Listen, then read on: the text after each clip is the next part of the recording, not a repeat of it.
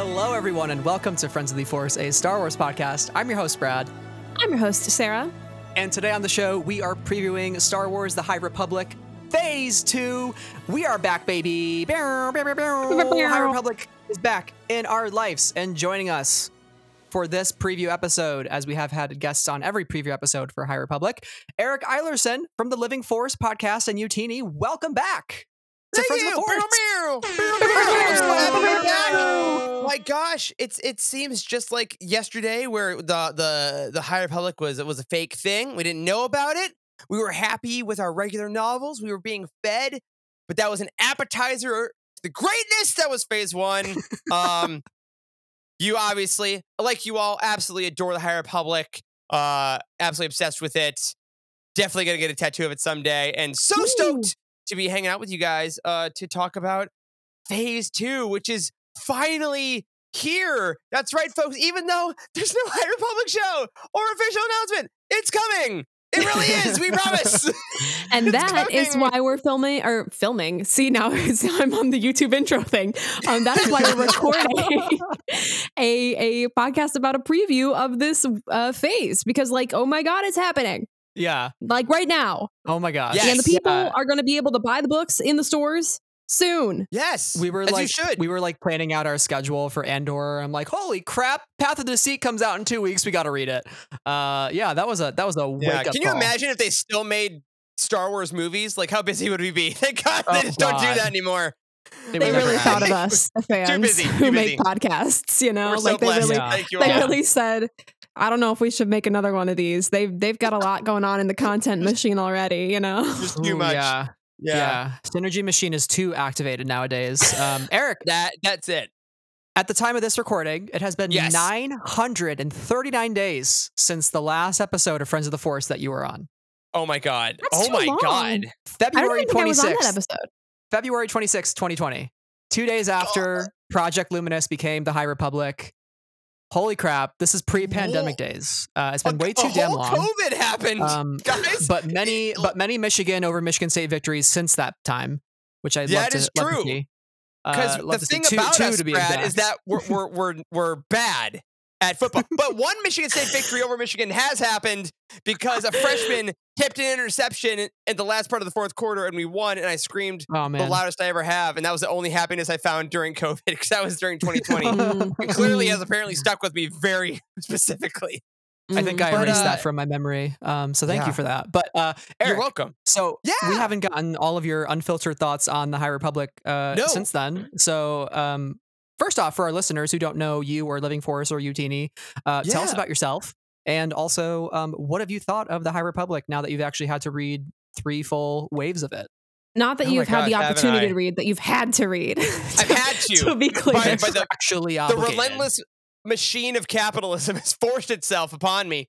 uh, yeah, so uh, very basically, uh, I I uh, I am one of the uh, co-founders essentially of Utini.com, uh, book website that's all about helping people read Star Wars books. And I'm one of the co-hosts of the Living Force podcast, our official podcast. We talk all about books uh, every week. Uh, we also, uh, like you lovely folks, uh, have branched off to do shows about all the Disney Plus shows um, that has gotten a little harder to program, as you guys well know. Um, but yeah, uh, that's been kind of my thing. We're very book centric. Obviously, as the High Republic took off, it kind of overwhelmed us in the best way. And we put out a ton of High Republic content, uh, created a whole High Republic HQ landing page to help people read it, talk to a bunch of the authors. It's been amazing. So, personally, um, I will say the High Republic, full stop, has been uh, my favorite thing to come out of Star Wars publishing, probably in my reading life. Uh, I have adored basically every release. I think some have definitely been better than the others, but I think for the most part, if you're just looking at the tent poles of Light of the Jedi, Rising Storm, Fallen Star, it's my favorite trilogy in written Star Wars. I think it is uh, like quality beyond description. These characters, I think, have had some of the best character introductions since like freaking Darth Vader.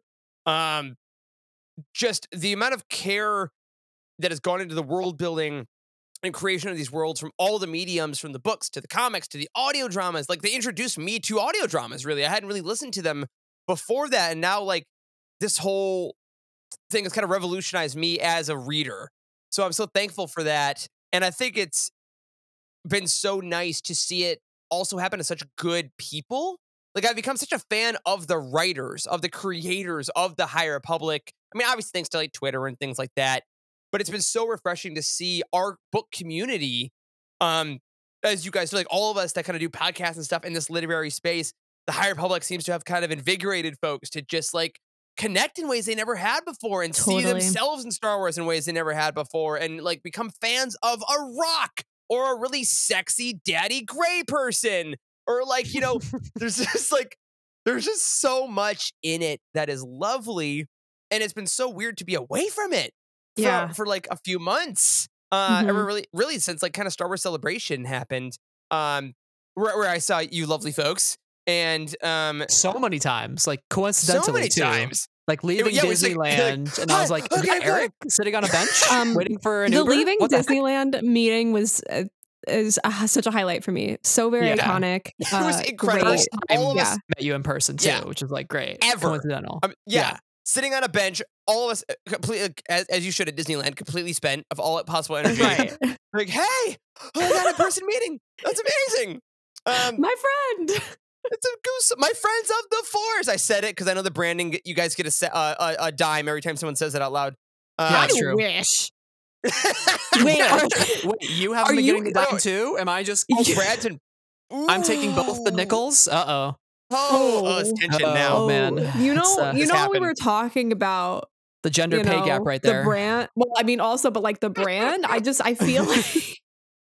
I feel like this really is saying a lot. It's saying a lot and, and not a lot. And You're still paying for all those early episodes. That's what it is. oh boy, yeah, Um, residuals. But yeah, Yep. like TLDR, I I adore the High Republic. Like there's an entire portion of my wall in my apartment that is dedicated to the High Republic books and posters. Like it is a centerpiece of my life in such a great way, and it's amazing to realize that Phase Two is is here. So yeah, that's it. here's the I'm question. stoked. Here's the question. Um, Go. and I don't, I don't want to real fan you. I don't want to real fan you, Mm. Oh but like we're gonna because I, I mean, I know like, uh, yeah. Okay. Anyway, how Let's many do it. sets of the Phase One trilogies do you have? Oh yes, excellent question, Sarah. Um, so I have three copies of each adult novel. Me too. Uh, the re- right, the regular, the Goldsboro, and the out of print. I also Ooh. have the the Target Rising Storm. Um, and then I have for the YAs, they're not dis- they're not displayed up, so they all just look like a bunch of gold like bind like binding to the same book. But every alternate cover, like Out of the Shadows, had a Walmart and a Target. I got Yeah, all yeah. those. Mhm. Um, yeah. It, so too many, I would say, but also they look pretty. Um, Right. but How can you say print it with no? Though. I mean, I, I'm oh, I'm actually all you audio listeners won't be able to see this, but I'm currently uh, wearing my Light of the Jedi The socks. socks. The socks. Socks. I gotta The say, as a as a woman just over five feet, those socks don't fit me at all. oh my god! There's I'm so- way they would. They're I'm so sad about it, but it's okay. I still have them. But yeah, God. yeah, yeah. No, I also have three copies of, of each of the books in the first Yeah. phase. So like, it's just it's just a thing. I feel like among the High Republic Yeah. people, you know. Yeah, they're so the the art is so good, and, and it's and it's all we have. Like we have the comics, which are so great, but like I think the fact that there's no yet hashtag acolyte on screen High Republic at this point. Like Right. anytime we get new art, we're like, ah, savor it because this is what it looks like. Yeah. right. Right. You know, there's just such a magical thing about books. And you're like, oh my God, a thing that's tangible, give it to Yeah. me. And again, as we were talking off air, I was like, I'm so frugal. And here I am like, yes, I've spent $50 on, th- or $150 on three books. And then there's $250 for the another, t- you know, Well, and the- version of the three the- books. the most insane part of that is that uh, so folks uh, through Utini and Living Force, I'm able to to get advanced copies uh, of the books, and every single one of these High Republic books I read digitally. Like I, I read it Right. as an so I haven't even read any of the physical books I've bought. like they just sit on my shelf.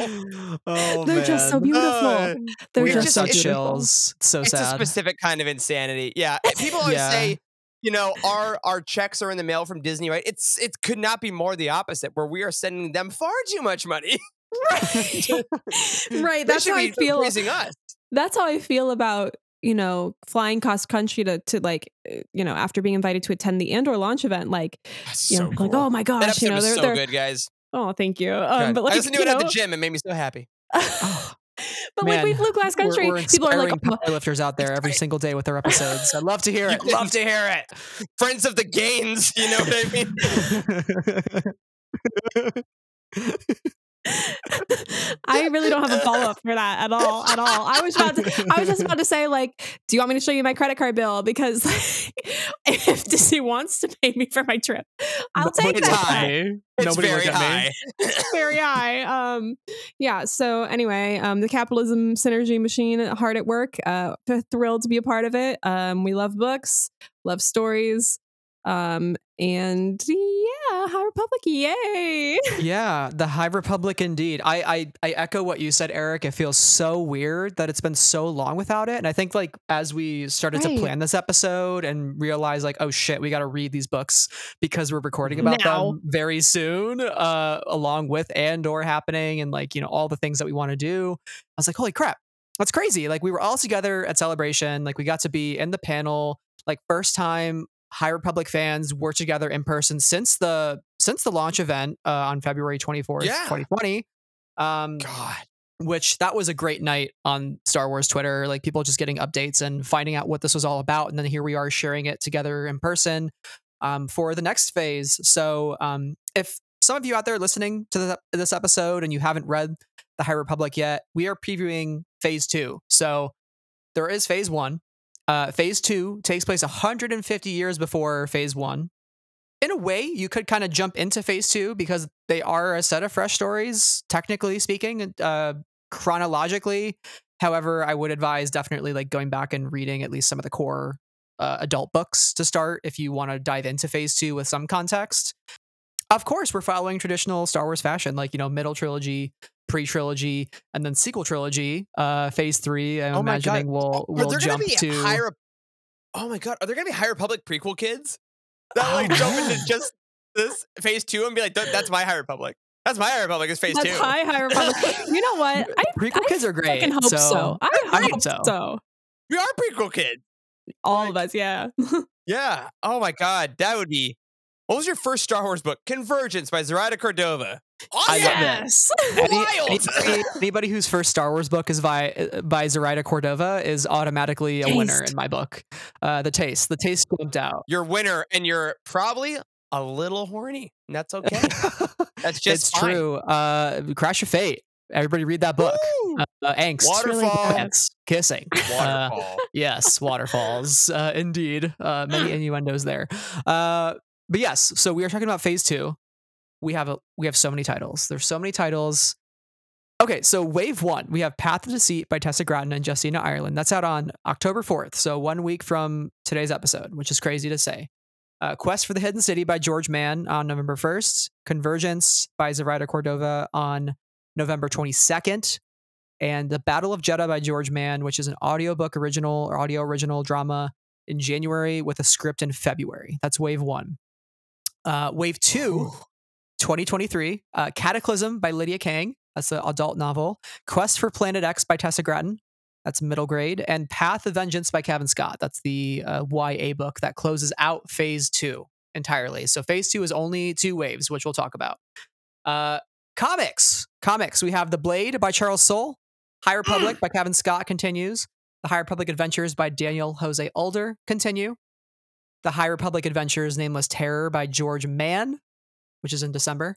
And Quest for the Jedi by Claudia Gray, which is uh, her first time, I believe, writing Star Wars comics. Uh, that has just been delayed a couple of months, so that will be out in uh, 2023, sometime in the in the spring, springtime.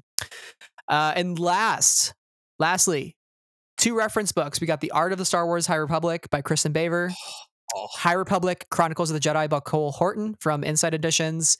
And uh, Insider, Star Wars Insider, the magazine is not only getting Starlight Stories, which compiles all of the stories from Phase One, uh, original short fiction in Insider. Uh, the first official Phase Two release is uh, Tales of Enlightenment: New Prospects by George Mann, which actually just dropped in the latest issue of uh, Star Wars Insider. So if you subscribe to that magazine, you actually technically can start Phase Two early. You can start it whenever you pick up a copy of that uh, I actually subscribe to that. I haven't read it yet, but uh, hopefully soon. Wow. Really didn't prepare for the episode, did you, Brad? No, no, I Just kidding. I'm the one who's read the least amount here. I I used to I, I subscribed to Insider for the first time when they started doing the Starlight stories, and then I realized I was paying so much money for really six pages of content a month because I, I I mean everyone puts in so much work into Star Wars Insider. It's an amazing product. If Mhm. you love it, I love that. It was as as we've previously said, I am very dumb with finances on books and Lego and Funko. This was apparently my my my bridge too far. I'm like, I can't I can't pay this magazine every single month for six pages of a short story. Like I, I'll I'll get them when they come out. So I'm a, See? we're all on the same page there. and that's why I want Starlight Stories, but it got, I think, pushed back a couple months. And I'm like, guys, I want to catch up. Someday. One someday. day. It's Yeah. okay. It's Yeah. okay. I'll be there when they when they release it. That's for sure. Maybe they'll release them uh during a Fortnite event. That'd be fun.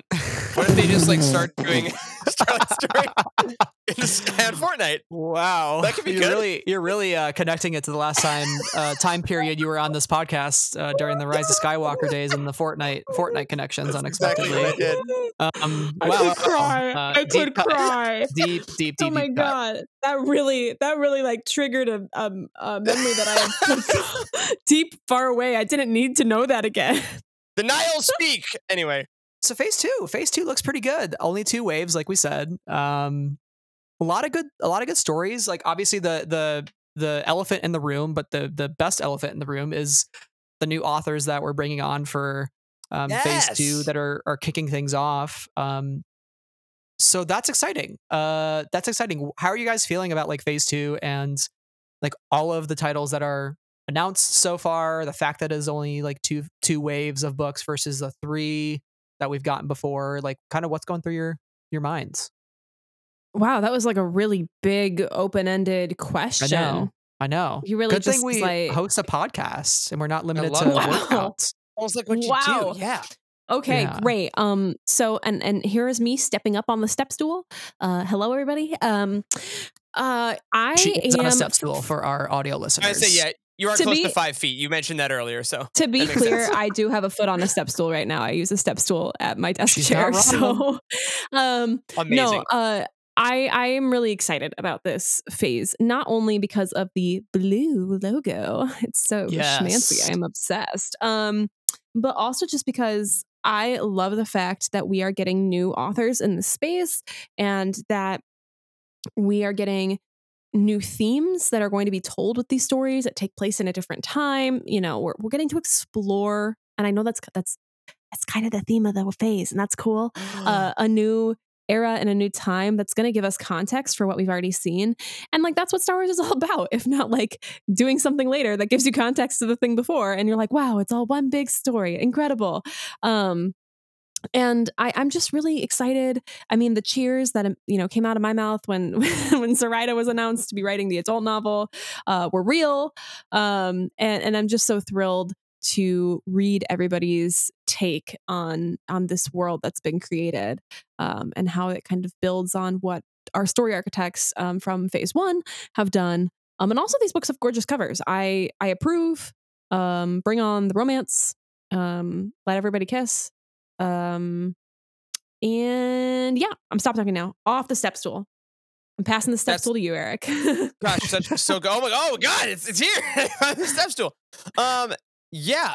Yes to all of that. I think that I'm I'm so excited for these new writers because I think the High Republic has been all about bringing new characters into Star Wars in such a beautiful way. So why not thematically do the same thing with the creators? right. I think that's so fun. Um, that being said, it is kind of a cheat because, like you said, Zoraida has written in Star Wars before.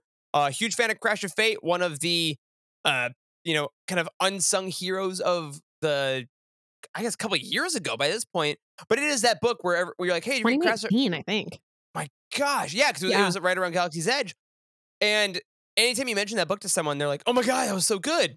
And it's you know like I've had like like Dark Disciple, Rebel Rising, like those books that everyone actually loves, but you don't talk about as much.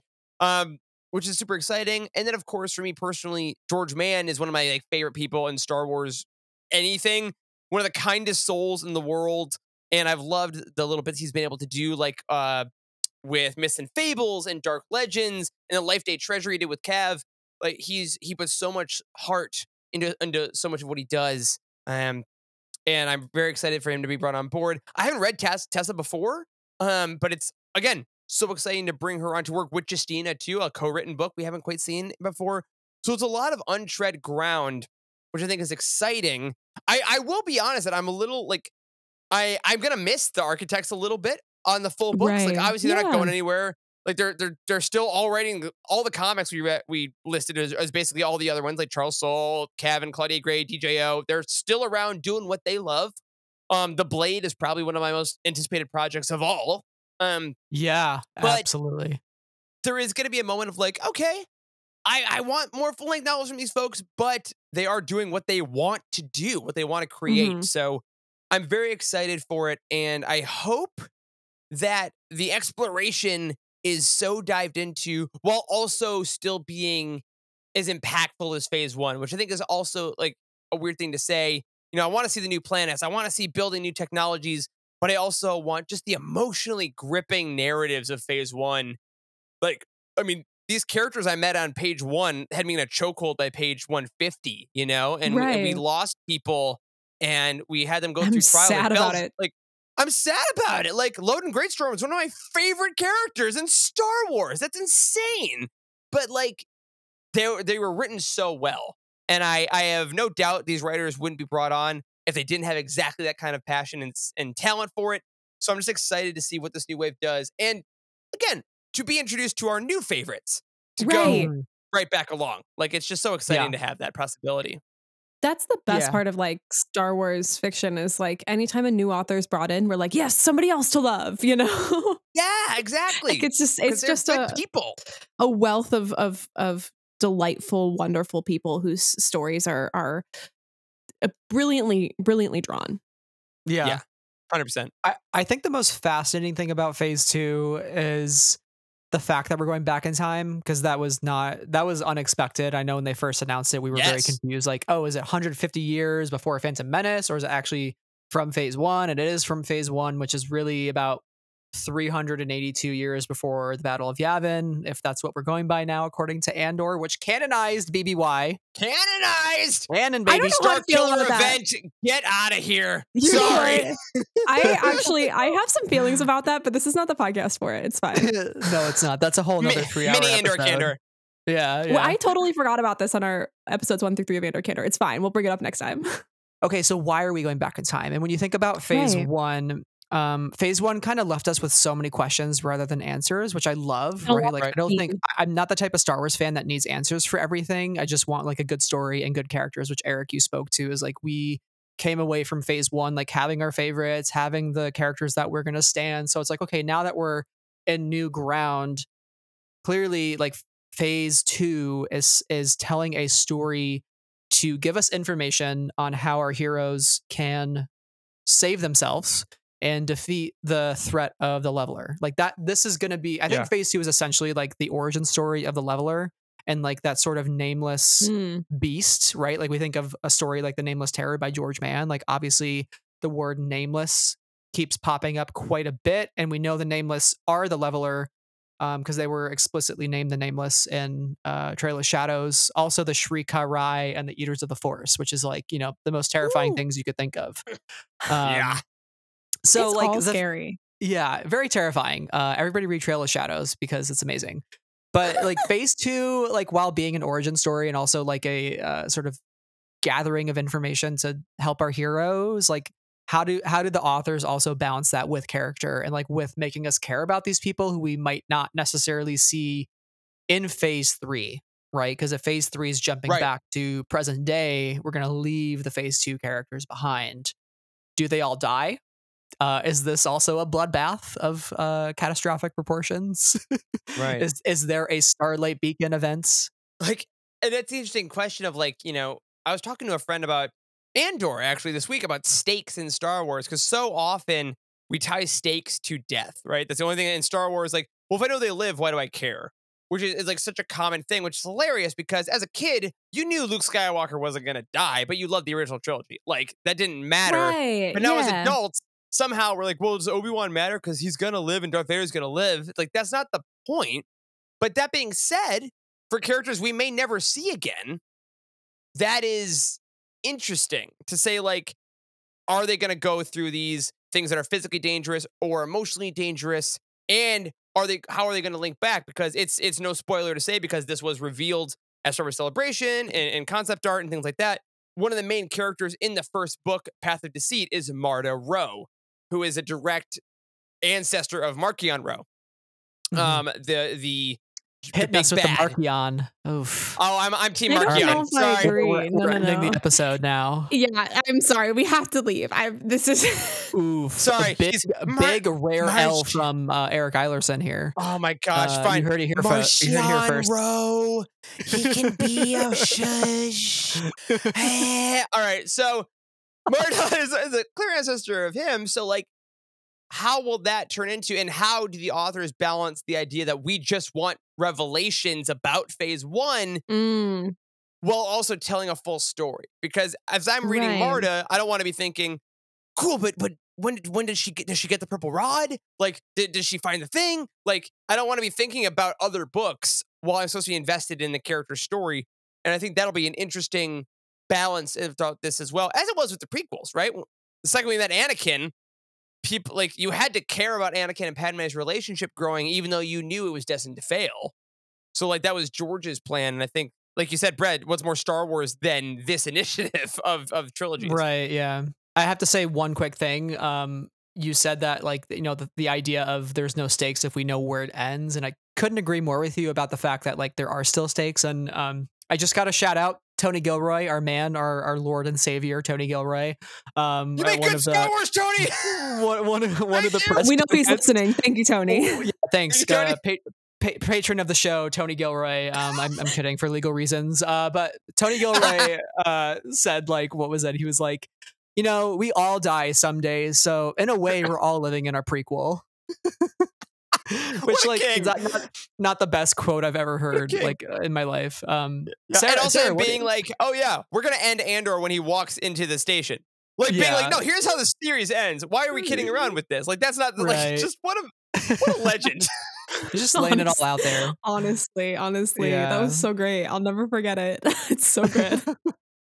Uh, Sarah, what, what are you what are you thinking of, of phase two? The time jump backwards, like how is that going to influence phase three? And do you think like do you think the phase will be successful in like balancing those two things of like you know exposition for our heroes in phase three as well as like making us care about the characters too? Yes. Um, no, like I, I truly, I truly think so because of the authors that they've gotten. Um, you know, we're talking about stakes, life and death or otherwise. And uh let's think about these authors for a second, you know. Um Yeah. you talked, to Eric, about how much heart George Mann brings to his stories and, and how much you enjoy his work. Like Zoraida loves a good romance, you know. Mm. Zoraida is really all Mhm. about that. Uh, and Yeah. and so are are the, the the writing duo of Tessa and Justina. Um, I think I saw a, tw- a Twitter thread from Justina where they were talking about how one of them brings the kisses and the other one brings the death, you know, and like, um, and I don't recall who is who. Wow. Tessa might have been the kisses and Justina might have been the death. That would that would track. Um, but I can't say that one Justina hundred might do a little death now. and then. Maybe. Um, uh, go read Rust in the Root by Justina Ireland out now, uh, where her books are sold. Um, I will not stop plugging that one. It's really good. Um, but yeah, no, I feel like they're gonna balance the story well, and I think Lydia Kang is the person that actually maybe is the one we have the the least um knowledge about in the Star Wars universe because she's her book is coming in wave two, and also um, I know the least about her writing. she, had a, Um, she had a certain point of view story, right? Yeah, I think so. Yeah, right hand so. man. She Lydia. Oh. King, yes, yeah, the droid Yeah, that gives uh, Oh. Luke his hand. Yes, gotcha. Yeah, Yeah, Which, I like, mean, underrated story of that anthology, by the way. It's a great one. It's a great one. yeah, but I feel like like uh, you know, just of what I've personally read from these authors, I've read the least from Lydia, and I think that sh- the fact that she's doing the wave two big adult novel, which is the final one of that phase, I think I think it's going to be really interesting. Um, and and while we're while we're kind of here on this thought, the the two wave thing I think is really interesting. I don't know how it's going to go. I feel like the fact that these authors, um, you know, Zoraida and and Tessa and Justina, kind of, uh, we know that they enjoy romantic stories or balancing those sort of relationships in their in their fiction. will definitely bring the emotional punches that we're we're hoping to see. Um, and I have no doubt that you know these these people can also build great worlds as well because not only do you know do they have the opportunity to build new worlds, but they're also um, you know on the shoulders of people who have already done a lot of the the work to kind of set up where the High Republic you know is going and what it feels like. Um, so they just get to expand upon that. It's just exciting. And I'm looking at this, Brad. You you you wrote out the the titles in our outline here, and I've never actually looked at the titles together, but I never realized how mirrored the waves are. You haven't? So can we Oh my gosh. the adult novels, right? Convergence, Cataclysm. The. YA, Path of Deceit, Path of Vengeance. The Yeah. middle grade, Quest for the Hidden City, Quest for Planet, for X. Planet Like they're l- I can't I'm believe you didn't realize that seeing to this this. now. live live on Maine. This is this is maybe I mean because they couldn't do that with obviously the first one because it's a trilogy, right? They could have done a little bit, but this is directly so mirrored, Yeah. which again shows that they have they clearly have a plan because they are Mhm. almost inverses of each other as far as definitions go. Right. Like, I mean, convergence coming together, cataclysm, destruction, deceit, Yeah. Vengeance. Is it because of the deceit that was in the other path?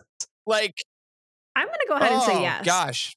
Quest for There's the a lot of Hidden fun. City, a lot of fun, uh, Quest for. Planet X. You know, Planet X is Yeah. unnamed. Yeah. A hidden city is mysterious, right? So, Yeah. um, yeah, no, it's it is all there. I of- think Sarah and I recognized that naming convention. We were like, oh, Oh oh, damn, goodness. oh damn, okay, okay, It's cool. so cool. I'm Uh, like yeah, delightfully surprised that I get to watch you experience this That revelation in real just time. so fun. very fun. I- yeah. But I also do want to say, Brett, to your to your other question, real quick about you know how do we feel about it being two waves? I think I would say I love the three wave structure. I love the trilogy structure, but I do think that Phase One ended on such an emotional cliffhanger of now what.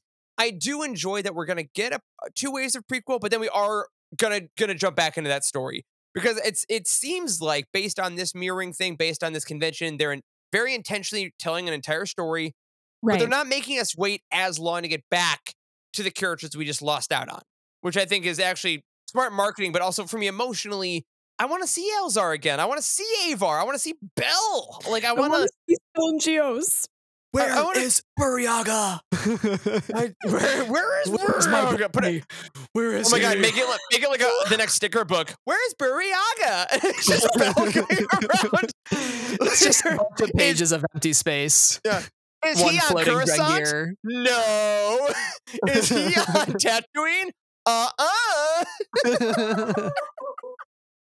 We couldn't find him. Meh, meh. Like anyway, I think that I, I'm more. Oh my god, Sarah is just melting down completely.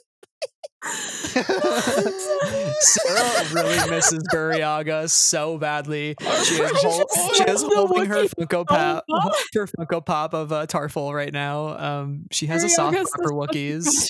Be like, I did, It's a it rough hurts, go. man. I don't need to be thinking about that. Like, Stellan was hard enough, and then like I blocked Yeah. out Burryaga from my mind because I was like, I literally can't handle this. And now you've brought it up, and like, where's Burryaga? He's not there. Don't do that to me, Eric. Is Well, Sarah, what's worse than one chance- Rastar? Two Rastars. oh no! Listen, there is like zero chance in hell that they killed Burryaga. Like, if I didn't see a I agree. body, I didn't see I a agree. body. Um, and also, like, if Burryaga lives, if Burryaga lives, ladies and gentlemen, that means he can appear in the acolyte. That's all I'm saying. That's all I'm saying. Give us a live action Anything's Burryaga. possible. Anything is possible. We, Anything's possible. We all better get on the live stream with me, like if that happens, because I'm gonna lose my Oh shit. my Dude, god. when, when Chrysanthemum showed up, I was like, I love him. I love him. Leslie, Leslie Headland's like, I've been reading this High Republic. Um, this Burryaga character, uh, can you make sure he doesn't die so I can keep him in Yeah. my show? that that's who our hero from Squid Game is playing. He's playing Burryaga. That's oh just- my he's gosh. gonna come in like really hot, See, I just cool feel like Burryaga. I just feel like maybe you you said like Leslie Headland saying that. Like I feel like maybe maybe she gets to do a little bit of the Rian Johnson. You know, here's the napkin bombing. You know, um, in, in Bloodline. Oh my god, the napkin Um, bombing. do you ever just want to cry? Um, Yep. yes. Uh, yeah.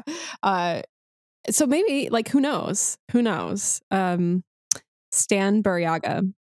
Eh, While we're here, by the way, can we like quickly just like, uh, not that this is like a, you know, this is a phase two preview, but like considering recent news, can we like have a hot second here where we talk about the casting of the Acolyte and like also just the fact that yeah. like the High Republic is I mean, so the Acolyte is a show that is going to take place 50 years um, before Phantom Menace. It's it's at the tail end of the High Republic. I think it is so cool that um, we've we've really never seen Star Wars books sort of uh, emerge into the television scene. I mean, we've seen bits of it like with Cobb Vanth and um, you know, hopefully in the future we'll get like a Dr. Aphra. Um, we did see again like Black Chrysanthemum from comic to Mm. screen. I love him. Love him so much, so and good. his his electric knuckles. And his powerful thighs. Oh yeah, most importantly, most importantly. But- Flip Um, knows all about them. Yeah.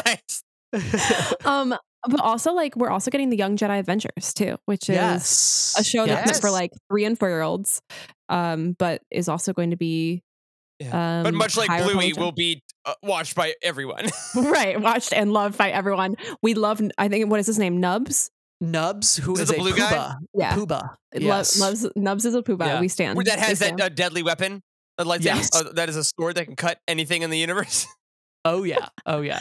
We're yeah. so, So, like we're we're getting we're getting two very different Star Wars High Republic related TV projects that exist for very different audiences. Um, and so I think it'll be really exciting to see how the creators behind these shows um, uh, adapt the the the written language and style um, and tone of the High Republic to visual mediums, and and how they you know speak to like as all as all good science fiction fantasy does like speak to our current moment um for for these Yeah. different audiences Right. Well, and of course, the acolyte is like dark side themed as well. They've said is like the darker side, and of course, because of the like the more mainstream Star Wars audience that the shows do go to. I mean, it's not like crazy pandering, but just for the world, they're probably gonna name drop Sith. Like, there's, I, I'm assuming there's gonna be some sort of Sith because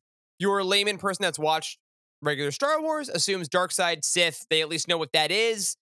And I also think that they've kind of hinted at that. And we have not seen Sith in the High Republic as of yet. Mhm. And we have that whole the Sith have been extinct for a thousand years or wh- whatever, or or the Jedi at least didn't know, right? So I think that brings in such an era of interesting, like storytelling possibilities of were the Sith dormant during the whole High Republic, and will that then play differently to us as we go back and reread, knowing that based on the acolyte, oh great, were these Sith lords played by the most attractive people that have ever been in Star Wars? um, like, well, well, they, um, w- were they actually in the background? Do they know what Starlight Beacon Right. was? Like, were they just waiting? Are we seeing hot Plagueis? These are the answers that I Oh want. man, you Um, know, I, I have considered hot young Palpatine, played by Matt Smith in The Acolyte, uh, many a time, um, because I, I want it. Um, Only Daddy, if Daddy, he has a niece. House the Dragon Daddy. uh, Daddy Daemon Targaryen. Let me tell you. i just want to be clear that i don't subscribe to this so if we have any listeners that don't subscribe to this uh know that you have an ally on this podcast Hey, we're all about hand touching, right? On, our, all, all us Last Jedi stands love the hands. I've seen when The David's hands. hands rest on Rhaena's, Rhaenyra's neck, and I'm like, you, You know know what? I gotta get it. you know what ship whatever you want i do not care I I'm just saying I'm not a Game of Thrones person broadly.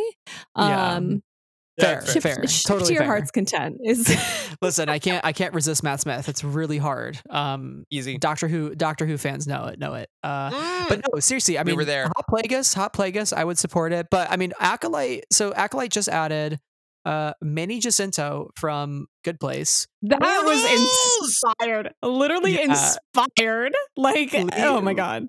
Lee Jung Jae from Squid Game, who is the lead in Squid Game. Uh, Charlie She's so Barnett, who is one of the co-leads of Russian Doll, which is a Leslie Headland project. Um, so they're all joining Aman- Amandla Stenberg and Jodie Turner Smith. So um, I just I, very very big um noteworthy too i mean so far they're these are all non-white leads like There's no white people. is That's really awesome. That's really awesome. That's that is so good. That's so progressive of Star Wars, and like I hope we continue to see like more um casting like that. And like Yeah. I mean, like we've seen that still, right? Like I mean, uh, Diego Luna and Pedro Pascal like headlining the two most popular shows, and Oh um you got uh you got Temuera, Temuera. Morrison and Ming-Na headlining Book of Boba Fett, right? So like Mhm. it's all there, right? Um, so that that's important, but also just like the star power that the show is bringing.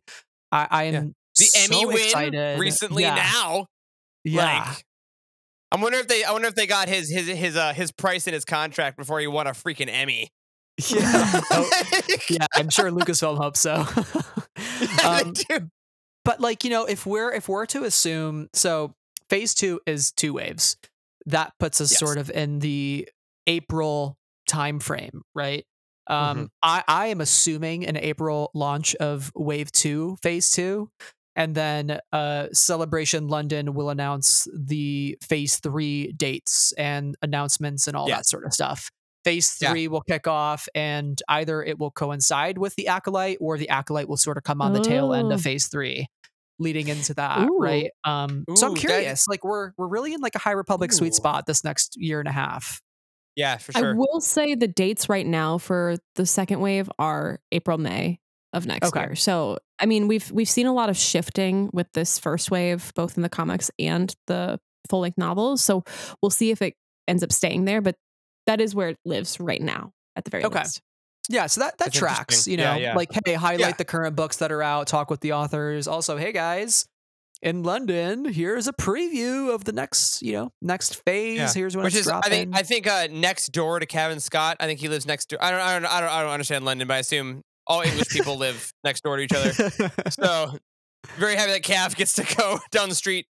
yeah, and one. George Mann, George Mann too, right? He's Yeah. in, he's uh, Because London based because they live so- next door to each other. Right, They do very They're clearly. neighbors, clearly. They do, although for those that may, for those that that, ha- that don't obsessively follow Star Wars authors on Instagram and Twitter, uh, George Mann and Cavan Scott, do you go to like writing retreats together, where they just both like meet and it's the most wholesome and truly. wonderful truly. thing because they just like watch horror movies at night together and then write stories during the day, and it just seems tremendous. And I'm so glad they're both on this project. Uh, Yeah. yeah, it's so I have a side question for you, Eric. Do Do, you write? Do it. Do I write? Yeah.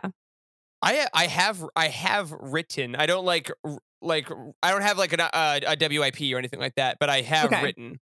because I'm like, you know, I'm I'm sitting here with my friends. We're like, oh man, I just want to be like George Mann and Cavan Scott, you know, watching horror movies at night, writing in the daytime, and it's like, ah, yes, but I am not a capital C creative. I am a lowercase c creative. Uh, God, I, I I I had so much idea. I have had so many ideas for like my great novel, and then I sit down and I'm like, oh, you have to write it? you actually have to do it. Oh Yeah, nah, right. nah, man, that ain't it. I've always been like, if, if I have a friend that is writing that wants to like bounce ideas, yeah, absolutely. Like, I'll be the I'll be the Mike Siglain. I'll be like, you tell me, and I'll tell you if it works. Absolutely. Also, I gotta say, one of my celebration memories I treasure very dearly. I was at the Lucasfilm Publishing panel, and I happened to be just like three seats down from Mike Siglain, and I had the whole time I was just thinking like, should I talk to him? That's weird. He's not on the panel, but like he means so much to me. He's really cultivated, but he's not like here's a guy. Oh God, he's standing up, uh, and I didn't say anything. Uh, but it was that moment where like Mike That's- Siglain, okay. you're famous to me, but I don't know how to make that make That sense. was, that was us at celebration with like James Waugh, who we saw like three times, three or four times, So and we many never end up saying anything to him. We, And we were, like, straight up, walking down the walked next street. to him, like going to interview Mike Chen at uh, where, We where were not Disney- following him. We the had a Di- clear Yeah, destination. like we, yeah, like we were both like just happening to be on the same sidewalk for so long. We're like, should we say hi? Like we've and been he, like, walking for back at twenty us minutes one point, next to and we were him. like, "Oh, we could say something about the High Republic, but we're not gonna." yeah, it's such a hard thing to do. I, but okay, well, well just because you reminded me now, and then I'll stop talking about celebration. Celebration was just the best thing ever. The, the I was was. like trying to trying to see the authors. I got them all signed a thing, and then one day I was going through security, and I happened to go to security two people in front of Cavan Scott. so he was he was going through like regular security too. By the way, it wasn't like anything special. He was just like walking through with his assistant Sarah, um, who's also very a lovely person, and so I just like waited. I'm like, hey, he's like, oh hello. And then we just like hung out for like 10 minutes. And I was like, well, that, I guess that's it. And then, like people are just walking by in full cosplay. I'm like, do you know who this is? Do you know he's responsible for? That's my favorite thing about authors. Um, like uh, the pleasure of being a bookseller and like a reader and somebody who talks about books all the time is like authors are just like regular, normal people, celebrities. And you know, like a lot of them have day jobs that are not writing, and they they create these stories that mean so much to us, but it's kind of a secret. You know, Yeah. like it's kind of like Yeah. a secret club, and and it's so cool to meet authors who are so down to earth. You know, like it's one thing to like love a celebrity or you know you know stand someone and just love them but they've got 50 million other people who you know love them in the same way that you do and it's like a whole nother thing to like be able to go to an author event and there's 55 people there and you get to spend a minute talking to them because you know Right. They're, so they're excited they're, they're excited to hear about what you think of their story i, I don't Yeah. know there's just something so magical about stories and about authors and Yeah. about this world best. that we share They're the yeah, best. Um, that's such a such so. a great point, Sarah, and like also to like accessibility, right? Like the the ability for High Republic Twitter to like regularly interact with these authors and like Mhm. it's a um, for pod, it's very for podcasts Yes. to interview these authors and to get to talk to them Yep. and like really help to cultivate that community. Um, the fact that like you know Daniel Jose Older is especially very active on Twitter, um, like with High Republic fans, and it always brings me so much joy. Um, same with Cavan too. Like Cavan retweets a lot of stuff and talks to a lot of people on there and gives great advice and just like everybody's so down to earth. Um, I think that's like part of like besides like the story of the High Republic, it's the people. Um, most Yeah, importantly, and I think that the panel at Celebration was like honestly like such a joy to even be in that room and like hear the excitement and to see the cosplayers and to see Christina Ariel on stage. Like, Oh, goddamn, she- like what a time! love her. Yeah. Yeah.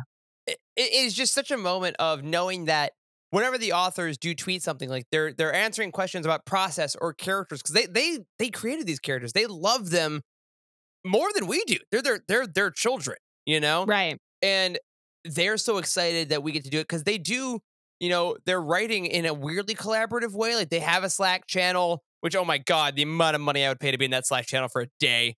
Um, but like they they had that one retreat but for the most part they are writing in in a room like in a more Right. solitary way and whereas thousands of us are just like we love everything you're doing. Please tell us more about your process. Can you tell us about this character? What do you think about this?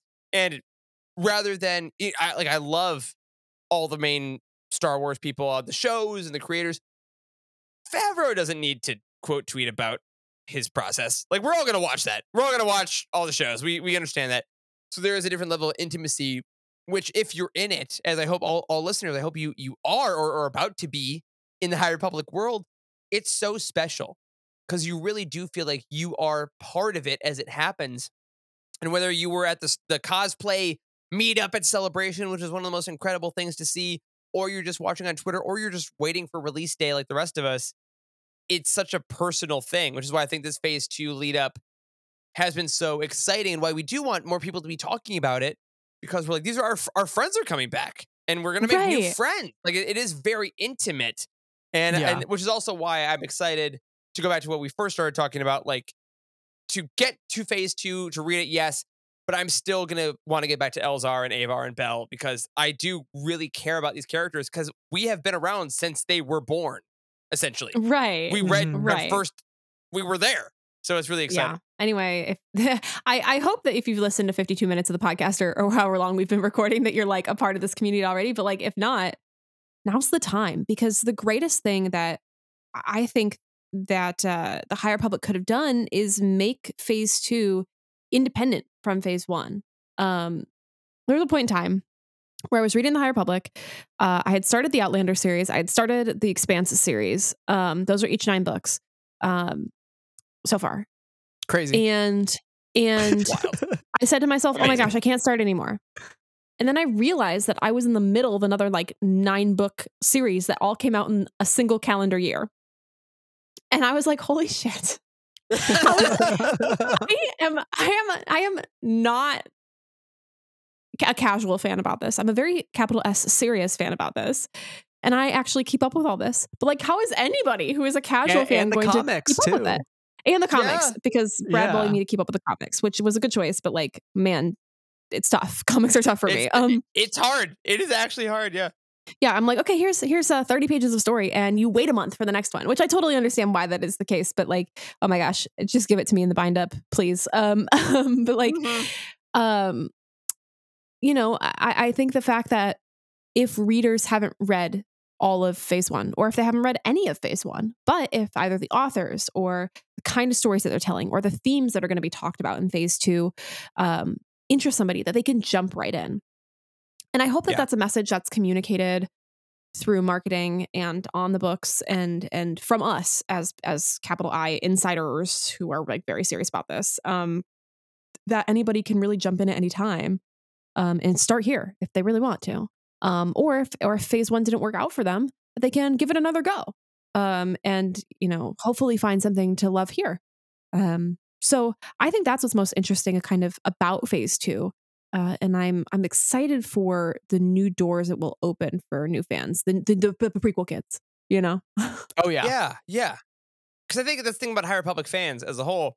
We're not interested in talking about what like what didn't work about this or what or what could have, what did you what did you not like about it or what did you do or what is better than what? How do you rank the books as a whole? We're just like, hey friend, read this book. Isn't it isn't it rad? And like that's the vibe essentially. And like there's so many people. Again, if you guys are listening to this, you obviously trust Brad and Sarah at this point. Um, like you guys are like, hey, listen. You you've chosen you have chosen your path your path of deceit or your path of vengeance um whichever it may the be. ultimate two options. Whoa. but like that's why I think that as, as podcasters, it in, in a time where we're getting an event like this, like it is nice to be like, hey guys, we we are far too weirdly obsessive, like you're saying about this stuff. So we'll try to help you as much as we can. Here's the book you read. The next one, do this. The next one, do this. And it should never be a stressful thing, which I think this does teeter right on the edge of right? it should be an exciting thing, and I think that's hopefully, hopefully, as you all are listening, we're we're making that easier and making that clearer by our excitement. I hope that you're being more excited rather than intimidated. yeah. And I know that like sometimes I'm giggling because I'm it's this this applies directly to me. When you're so enthusiastic about something to someone you love and and and you're like, you have you have to do this. And that loved one in your life is like, I love you, but for the love of God, please shut up. I do not want to hear you recommend this thing to me one more time. Um, so I hope that we can like I hope we can tread the line of like genuine excitement, which I know we all feel, and and um kind encouragement uh that is not taken as like a Yeah. please shut up my dearest friend i i this is ha- i i get very enthusiastic about things this has happened to me more than once do i hold some bitterness from something that happened in 2016 yes it's fine Was it Rogue One? no it was hamilton it's fine That's fair. Which is also very good. Oh, I oh, was- wait, wait, hold on. I said that wrong. Hamilton's the goat. I love it. Let's be clear. Sorry, I, I I feel like I said that like I was one of those people. Hamilton's amazing. I understand though what that. I would be was I was like really into it before it was popular. Uh, that's such a cliche thing to say, and all, everyone in my life was like, "Sarah, I am begging you." and then I had somebody a year later who was like, "Oh my god, I love it," and I was like, "You told me to shut up once about it. I will never Yeah. forget it." So, um, You- if that hey, hey, you threw away your shot. You threw away your shot. Okay. Right.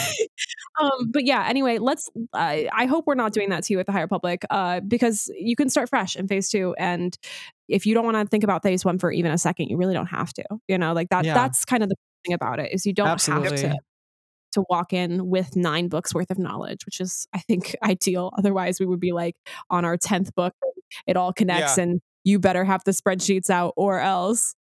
Well, it's it's it's interesting too, but like what sort of machete order is going to spring from the High Republic, right? You know, we we we can tell people, hey, you can jump into Star Wars OT or prequels. Either way Yep. works. It's totally up to you. Hell, you could jump in the sequel trilogy if you wanted to and go back, right?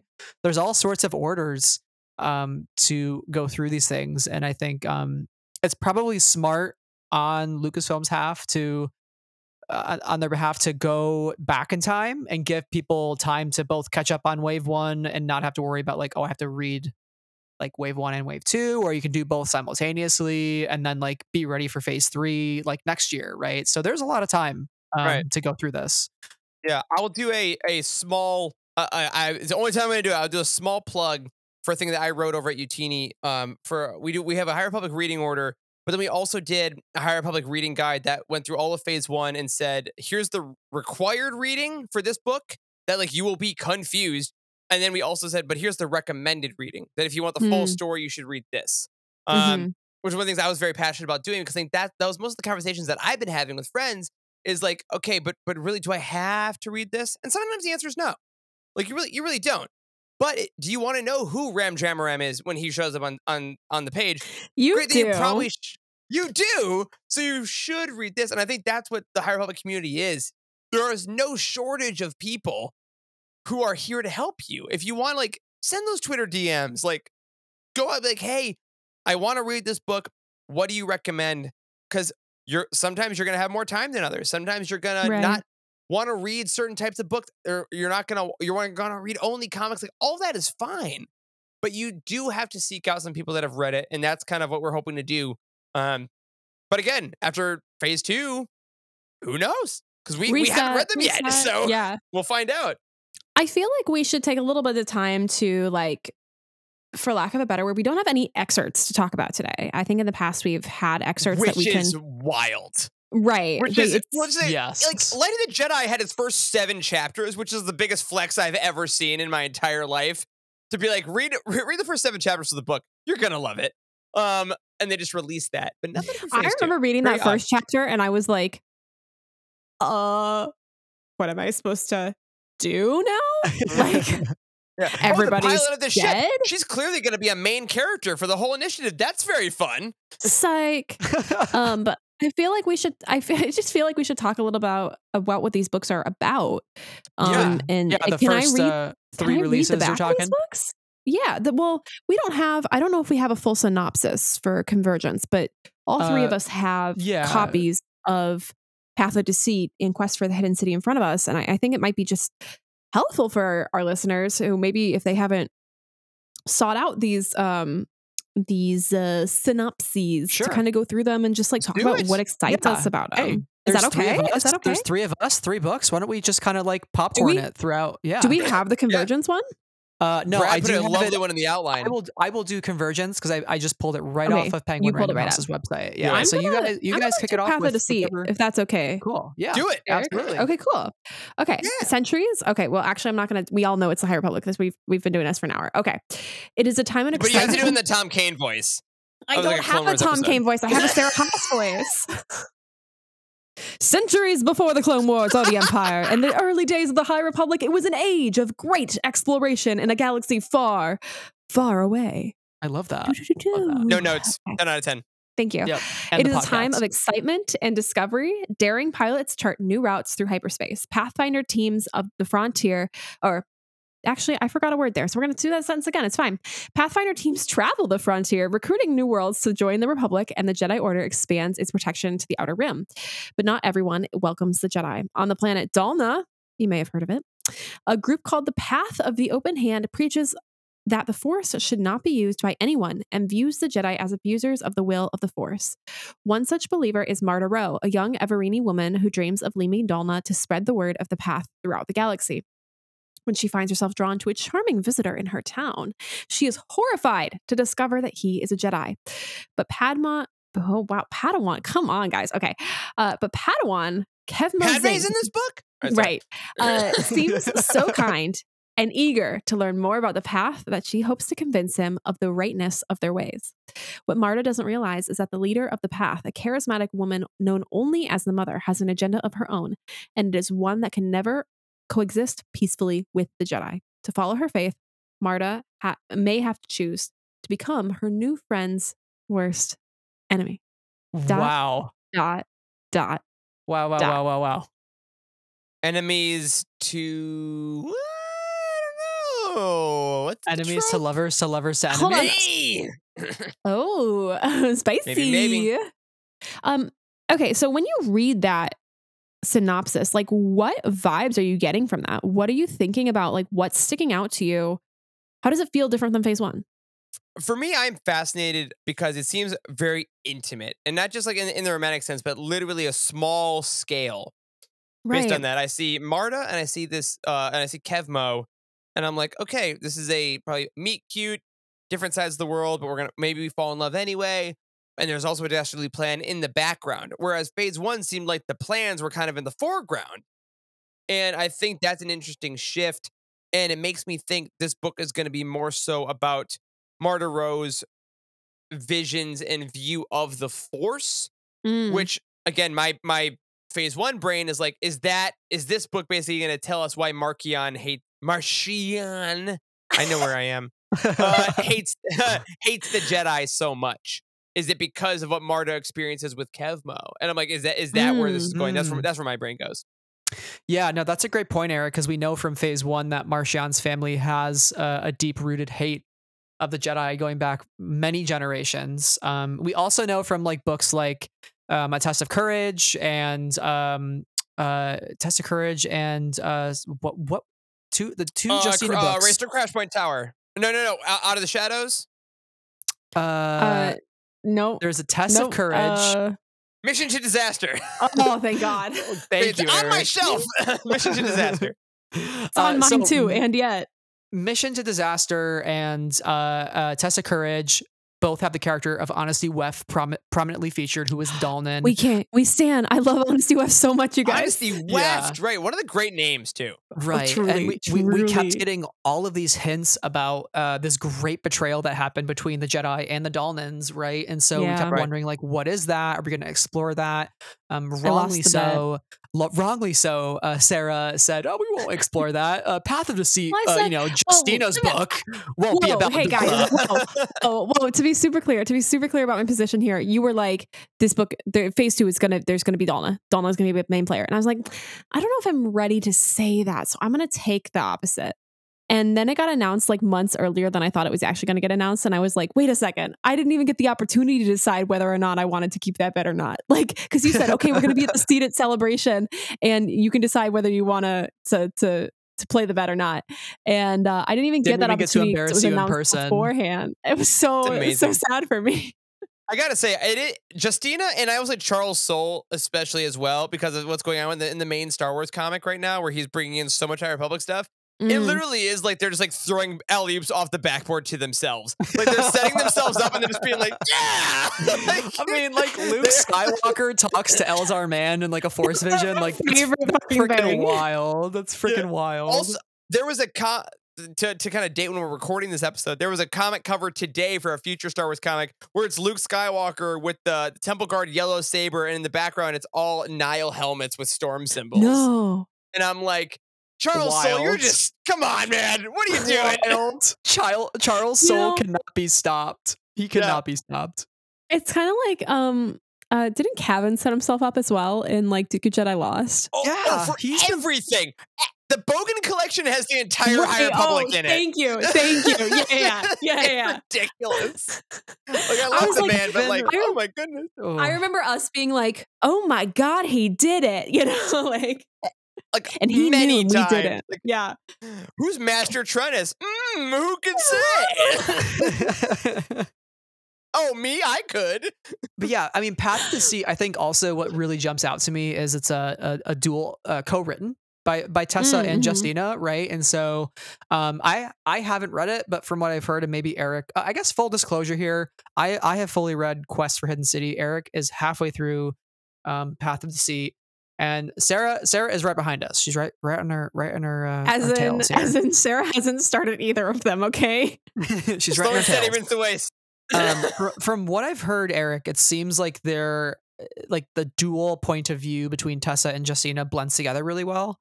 Um, and so I think that I don't know if you can testify to that, but Mhm. that seems like a really big standout of this book. That is like the first co-written book of the High Republic and of Star Wars that we've I don't know that we've gotten in quite some time. Um, Yeah, it. it I, I, from my understanding, because I, I can't tell. Like, it's not quite. This was Justina. This was Tessa. There does seem to be a tonal shift sometimes between chapters where you can you can kind of tell a little bit, but it goes from like character perspectives, and it's it's really funny going in the reading order that I had based on Star Wars publishing, having just read Princess and the Scoundrel, which went from Honda Leia, Honda Leia. right. It's yeah. like, oh, it's it's a very similar vibe. Mm. Cool. like it's Mhm. it's not like this is a Marda chapter, this is a Kevmo chapter labeled, but content wise, it kind of is. Um, where you do shift perspectives, and it makes me wonder Um, hopefully, I, like like someone's to chat to some of them soon and, and ask them the details because I do wonder if one of them kind of handled one character, and one of them handled another, and then they met for beats, or if they edited each other. Um, because I know Cavan Scott and George Mann wrote Life Day Treasury together, and when I talked to them about it, they, that was a we both wrote every story together. There was no division. Mm. So I it does read like there's a slight division here. It's not incongruous, but I do feel like they may have uh, taken different duties. Gotcha. Yeah, like uh, for instance, it's I would just I again I would like to be a, f- a fly on the wall at the the, the co-writing duos Mhm. of the world. Um, Mhm. like James S. A. Corey is a co-writing duo of the Expanse series, and they talk about how they um So good. do every other chapter and then they edit each other's chapters so that they know who started each chapter um but by the end of it that's all they can say is like yeah i started that one but you know like that the hope is that it, it kind of moves through seamlessly and i, I think that's i assume that's what a, a decent amount of co-writing duos do is like we kind of build the story together and and kind of take our own pieces and then put the pieces together together yeah. Yeah. Yeah. Now, S- Sarah, quick question: Have you read Honor Among Thieves, the Star Wars book? no i have not Because it's the Legends book written by James S. A. Corey. They oh yes uh, yeah Yeah, and it's Yeah. it's. So I haven't read the Expanse yet. I had the first book, and I've had it for it'll it'll it's gonna look great on my shelf for years. Um, exactly but uh, it's I know it's go, good, I won't get it to it. but I, I ab- absolutely loved it, and, and yeah, I couldn't couldn't tell it was seamless. But yeah, for any folks the Expanse, there's there is a Han Solo uh uh heist like caper book uh by James Cool, S. A. cool. Corey, and it's it's excellent. If I ever get around to reading Legends, I- I will read it. Like, but that's That's but that's a whole one. other that's a whole Yeah. other adventure. we you know, want to.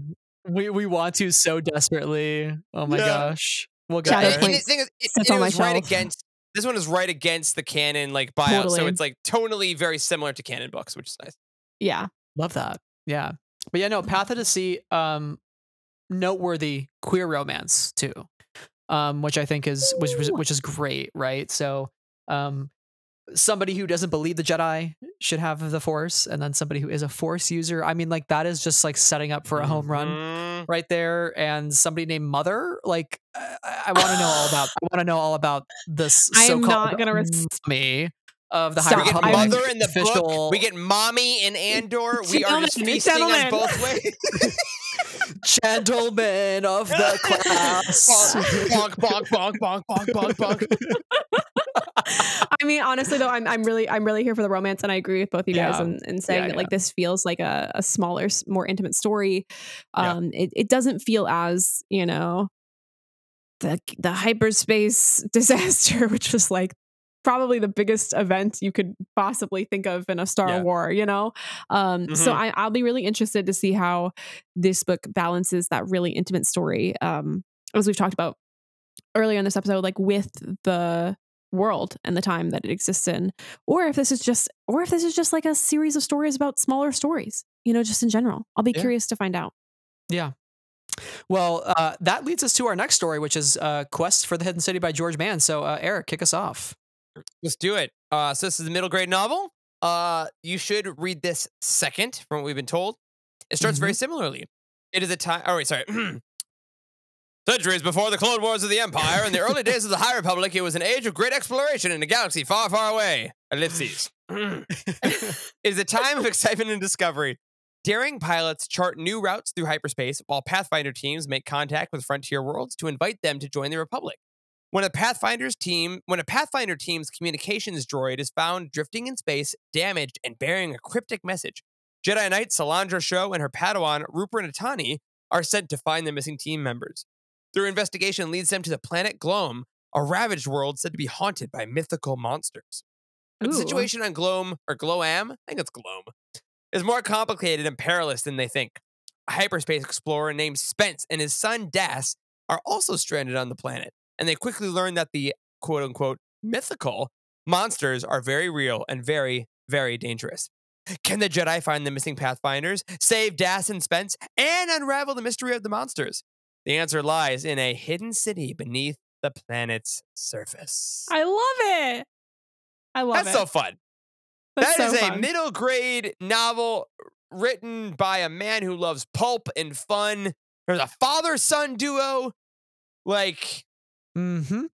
There's a cr- yeah, this kind of just- checks all the nice fun boxes for like a I'm gonna you know, day drink on a Saturday and read this in one sitting. Like that's kind of feels what I want to do.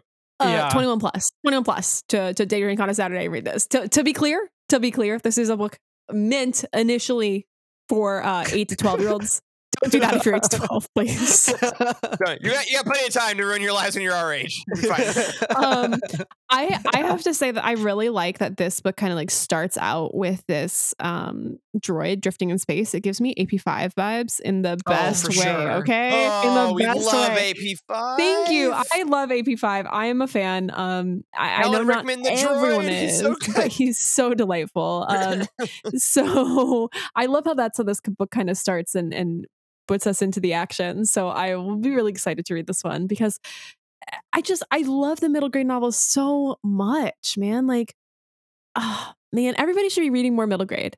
If you skip the middle grade, take a second to ask yourself if you enjoy joy, and if you do, consider That's reading it. a middle grade novel. Honestly, Really though, take like that second. Yeah. um honestly because uh you know uh, middle grade stories are all about like how do you fit in with others and like how do you create community that, that's what a- that's kind of what the big idea of of middle grade often is um Yeah, it's- yeah. middle grade and ya are well middle grade is like the how can i fit in how can i find community and then like ya is like how do i find myself um Yeah. Yep. and uh i think that that question about finding community how do i how do I live in this world that, you know, I'm changing in and the world is changing around me as an idea for middle grade stories is so vitally important to all ages of people. Um, we all need that reminder. And we often all need that perhaps more gently told every once in a while than when what we get in an adult novel.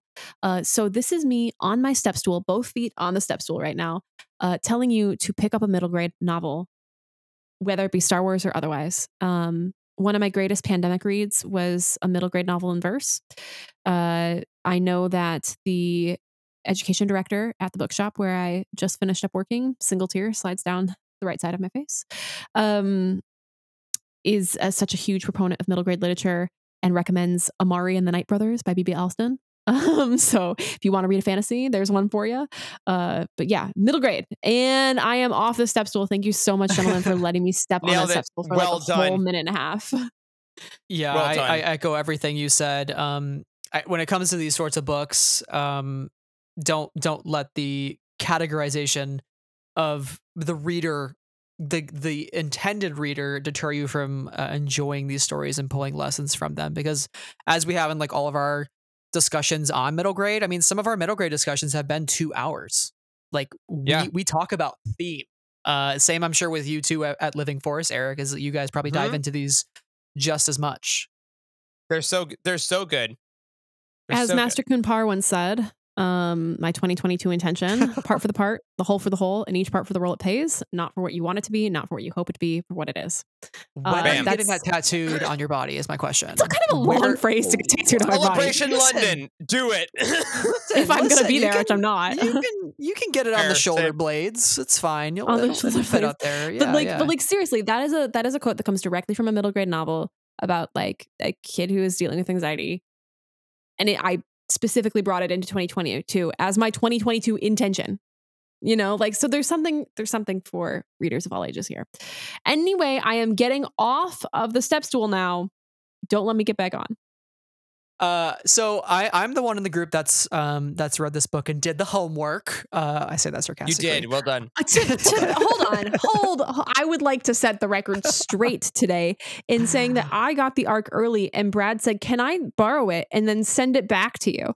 And I said, "Yes, Brad, you can do that." And then he didn't send it back to me. Okay. And then by the time that we ended up meeting up again in in Hollywood, like the arc was sitting at my front porch back home. Okay. To All be right, clear, It all comes out. Anyways, Anyways, exposed here at Friends of the Force. We have the goodness. receipts.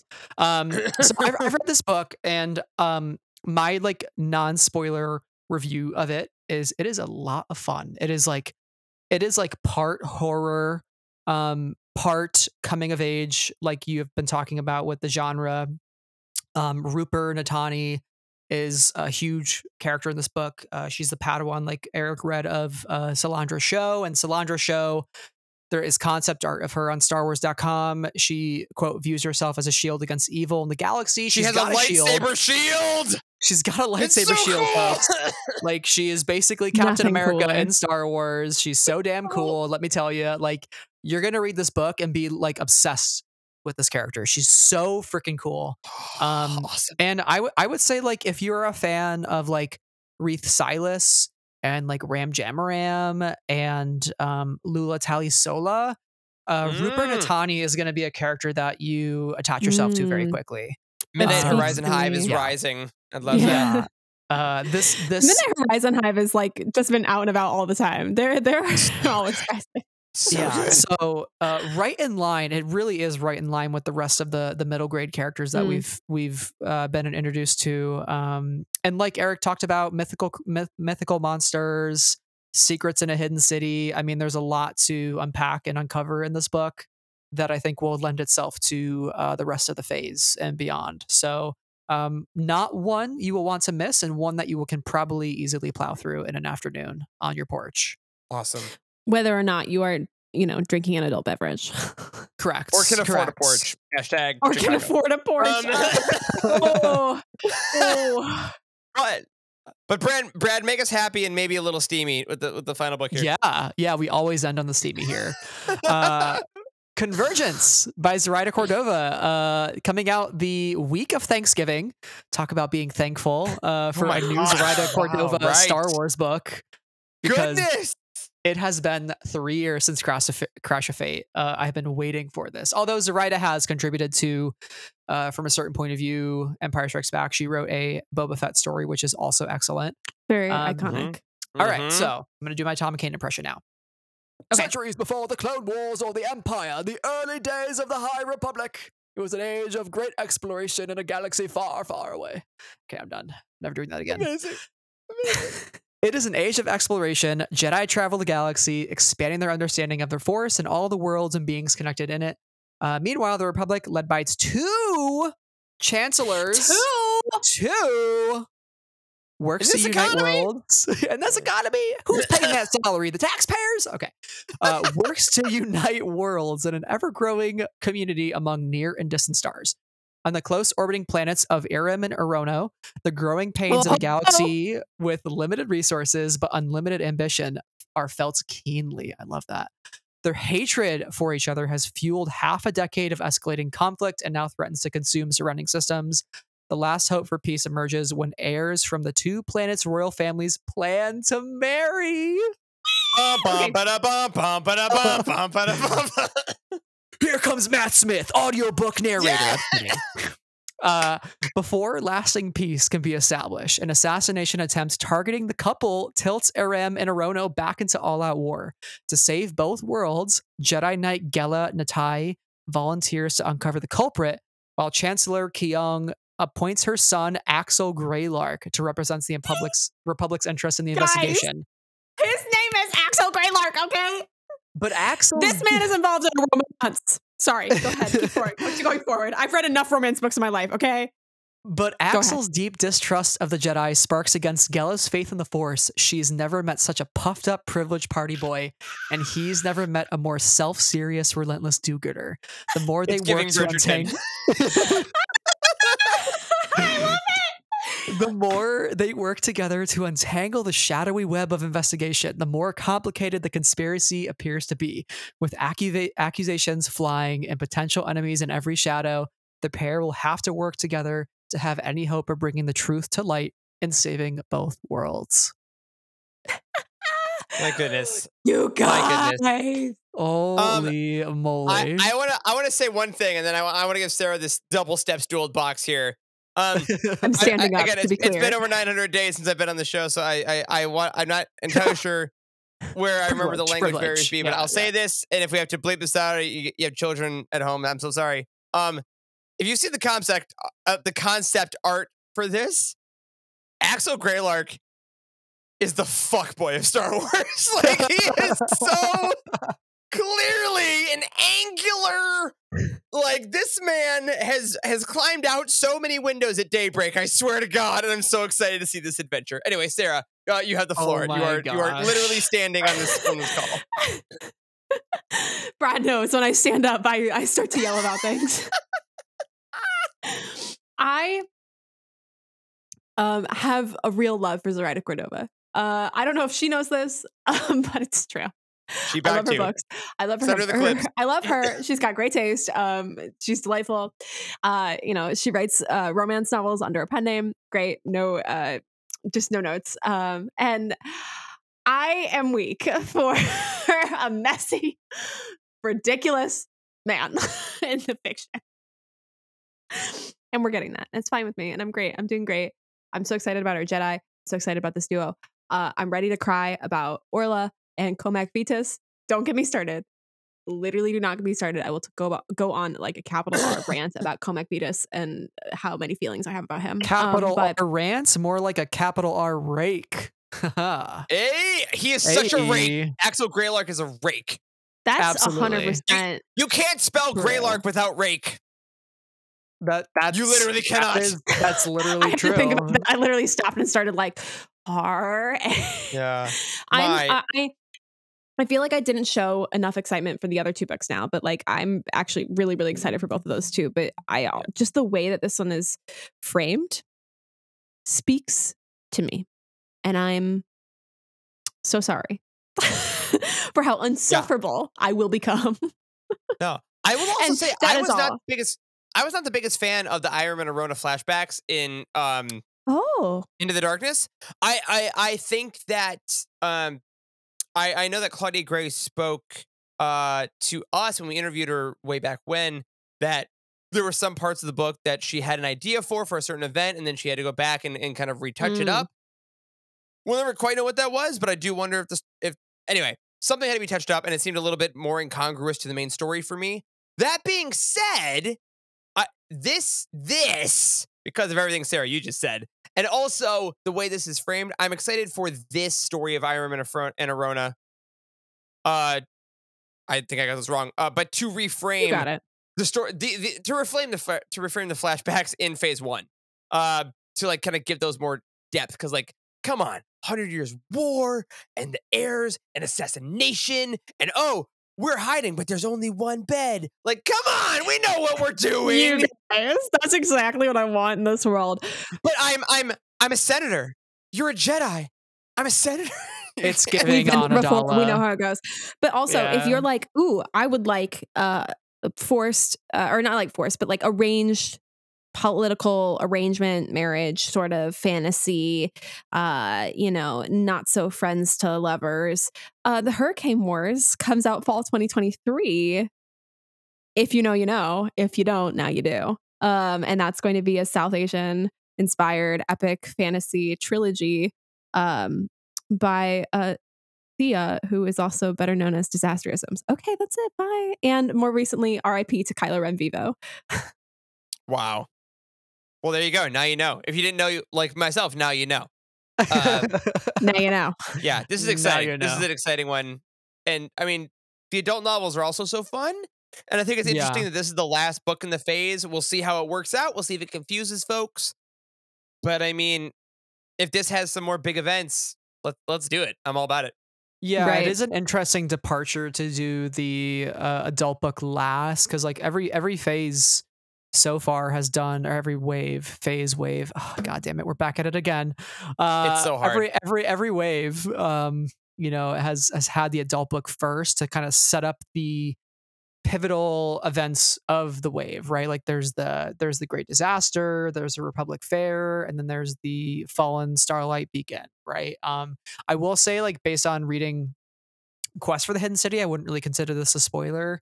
Um, and maybe Eric, you can you can uh, support this as well. Uh, Eiram Mhm. and E'ronoh seems to be the staple events of Phase Two, Wave One. Would you agree with that? They have not yet appeared for me in Path Okay. to Deceit. Okay. So I will say that I yeah. So so far, uh, Path of Deceit is is definitely more.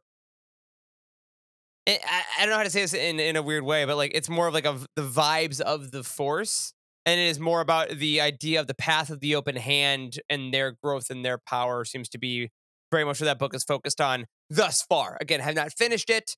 Uh, Justina Ireland, especially, is very famous for the last parts of her books getting very explosive. So who knows if we find our way there? Uh, but that is very Dalna and uh, path centric thus far. Uh, Gotcha. Read Rust in the Root by Justina Ireland. Out now, wherever books are sold. Thank you. Eric. You're welcome. yeah, Quest for the Hidden City doesn't take place on those planets, but I think it's sort of um, happening in the periphery. There's a sense of it happening that this war has been ongoing, and that's sort of just the galactic scope of this time period. So um, I think it's going to be interesting once we get to Convergence. Like, what Mm-hmm. do we get like kind of a larger look at the galaxy during this time period because quest is like a much more like focused story a smaller scale story just like all the other middle grades have i think with the exception of race to crash point tower because that one was pretty directly involved with the republic fair compared Yeah. to uh, a test of courage and mission to disaster which happened on the periphery so quest Yeah. is more of a on the periphery book um and i think the Eiram Eiram and E'ronoh War is going to be sort of the centerpiece for uh for for Yep. wave one of phase two. Um Zoraida Cordova being back in Star Wars again, like I I like she was on Sarah and I's like wish list for High Republic authors. And so when it got announced, like we were screaming in Facebook Messenger at each other. We were so excited. Um, she is a voice that is needed in Star Wars. We love romance. Elzar Mann waking up one morning for one chapter with no pants, um, which is also fantastic. Which Brad, Haven't which Brad will bring up at any turn. every single I remember it every time. Um, So well done. So honestly written. So Yeah. honestly written. I mean, I bring it up so often because like you Cavan was like, do. I'm gonna go. Cavan was like, I'm gonna go there, right? And so I'm Yeah. curious as to what sort of leaps Zoraida takes in this book. Like, do we get some like Bix would eat- You know? Elves are alive. Also, as far as the people that have now canonically had sex in Star Wars. Yeah. Um, I just also have to say that I've, I've, you know, um, Sam Maggs has said that she has gotten an edit that um, the her Jedi, oh gosh, Battle Scars book is Yep. too spicy. Tom, come on. What are we doing? oh no, but like, um, okay, okay. So we've got this moment with Elzar. I mean, Princess and Scoundrel is not like capital S spicy. You know, it's all it's all implied, which is which is fine. It's a whole, you know, it's just another side of romance. but you know. Um, so is Zoraida bringing the spice? Like, where's the line these days? You know, that's what I'm really wondering. You know, where where where does the spicy line start and end Yeah. for Star Wars?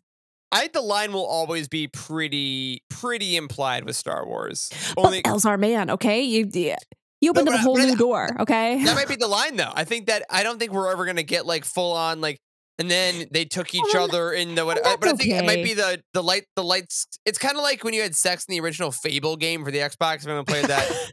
You you talk to them, the lights go down and they come up and then you're like putting your clothes on. I think that's about where we're gonna live. but like, but that's like that's recent, you know, for Star Wars. Yeah. That's true. you know. I so mean- it it's it's all very very curious to me. Not that I'm like hyper focused on this very one specific aspect, but I just find it interesting that like the line is being drawn and redrawn for Star Wars storytelling in different mediums, like in our present moment, and I Yeah. think that is just really fascinating. Yeah. I Yeah. haven't been on that High Republic AO3 yet, but I'm sure you could find some lines that have just been abolished. So And that's what AO3 is for. oh my gosh, I love it. Well, I, I think if anything's obvious from uh, our, our our conversations on these three books, uh, phase phase two, wave one, uh, is gonna slap. It's gonna be a good time. I think we have a lot to look forward to. Um, I want to do like a quick rapid fire for each of you. Um, what Uh-oh. is Go. like just for phase two in its entirety, like all the titles that we talked about were alluded to. Um, what's your heavy hitter and what's your sleeper?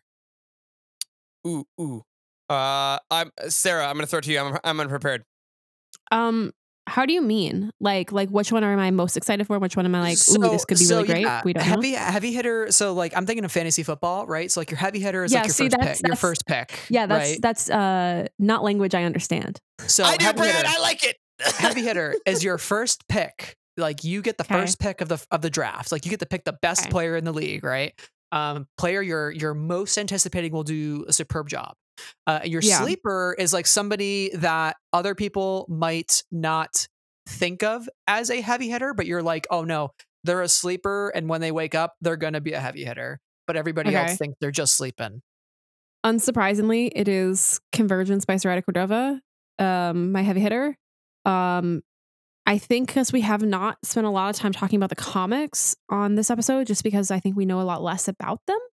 Uh, my sleeper is the High Republic Adventures by DJO. That was uh, a a really so good. um that so easily became my one of my favorite stories uh in phase one and i didn't expect that at all and i was really so so positively delighted that it was um but my other sleeper is the battle of jedha by george mann which we haven't talked about at all here but that's an audio drama we i think as a fandom have always had a fascination of, of jedha and Mhm. i am exceptionally excited to hear more about it in an audio format, just especially considering how brilliant Tempest Runner was uh, on the production side of things.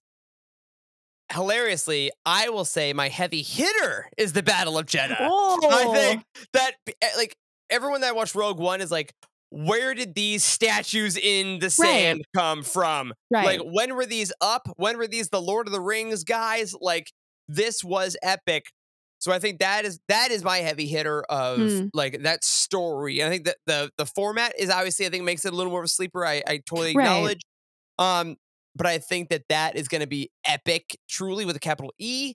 My sleeper is becoming less of a sleeper as the weeks go on because we're getting a little more art for it. Again, a comic. It's The Blade by Charles Soule. Uh, Porter Hey. Engle is about to be a sexy sword fighter that knows how to cook, and it's just gonna be and if like that's not your ideal man, I don't know who is. I don't even know you.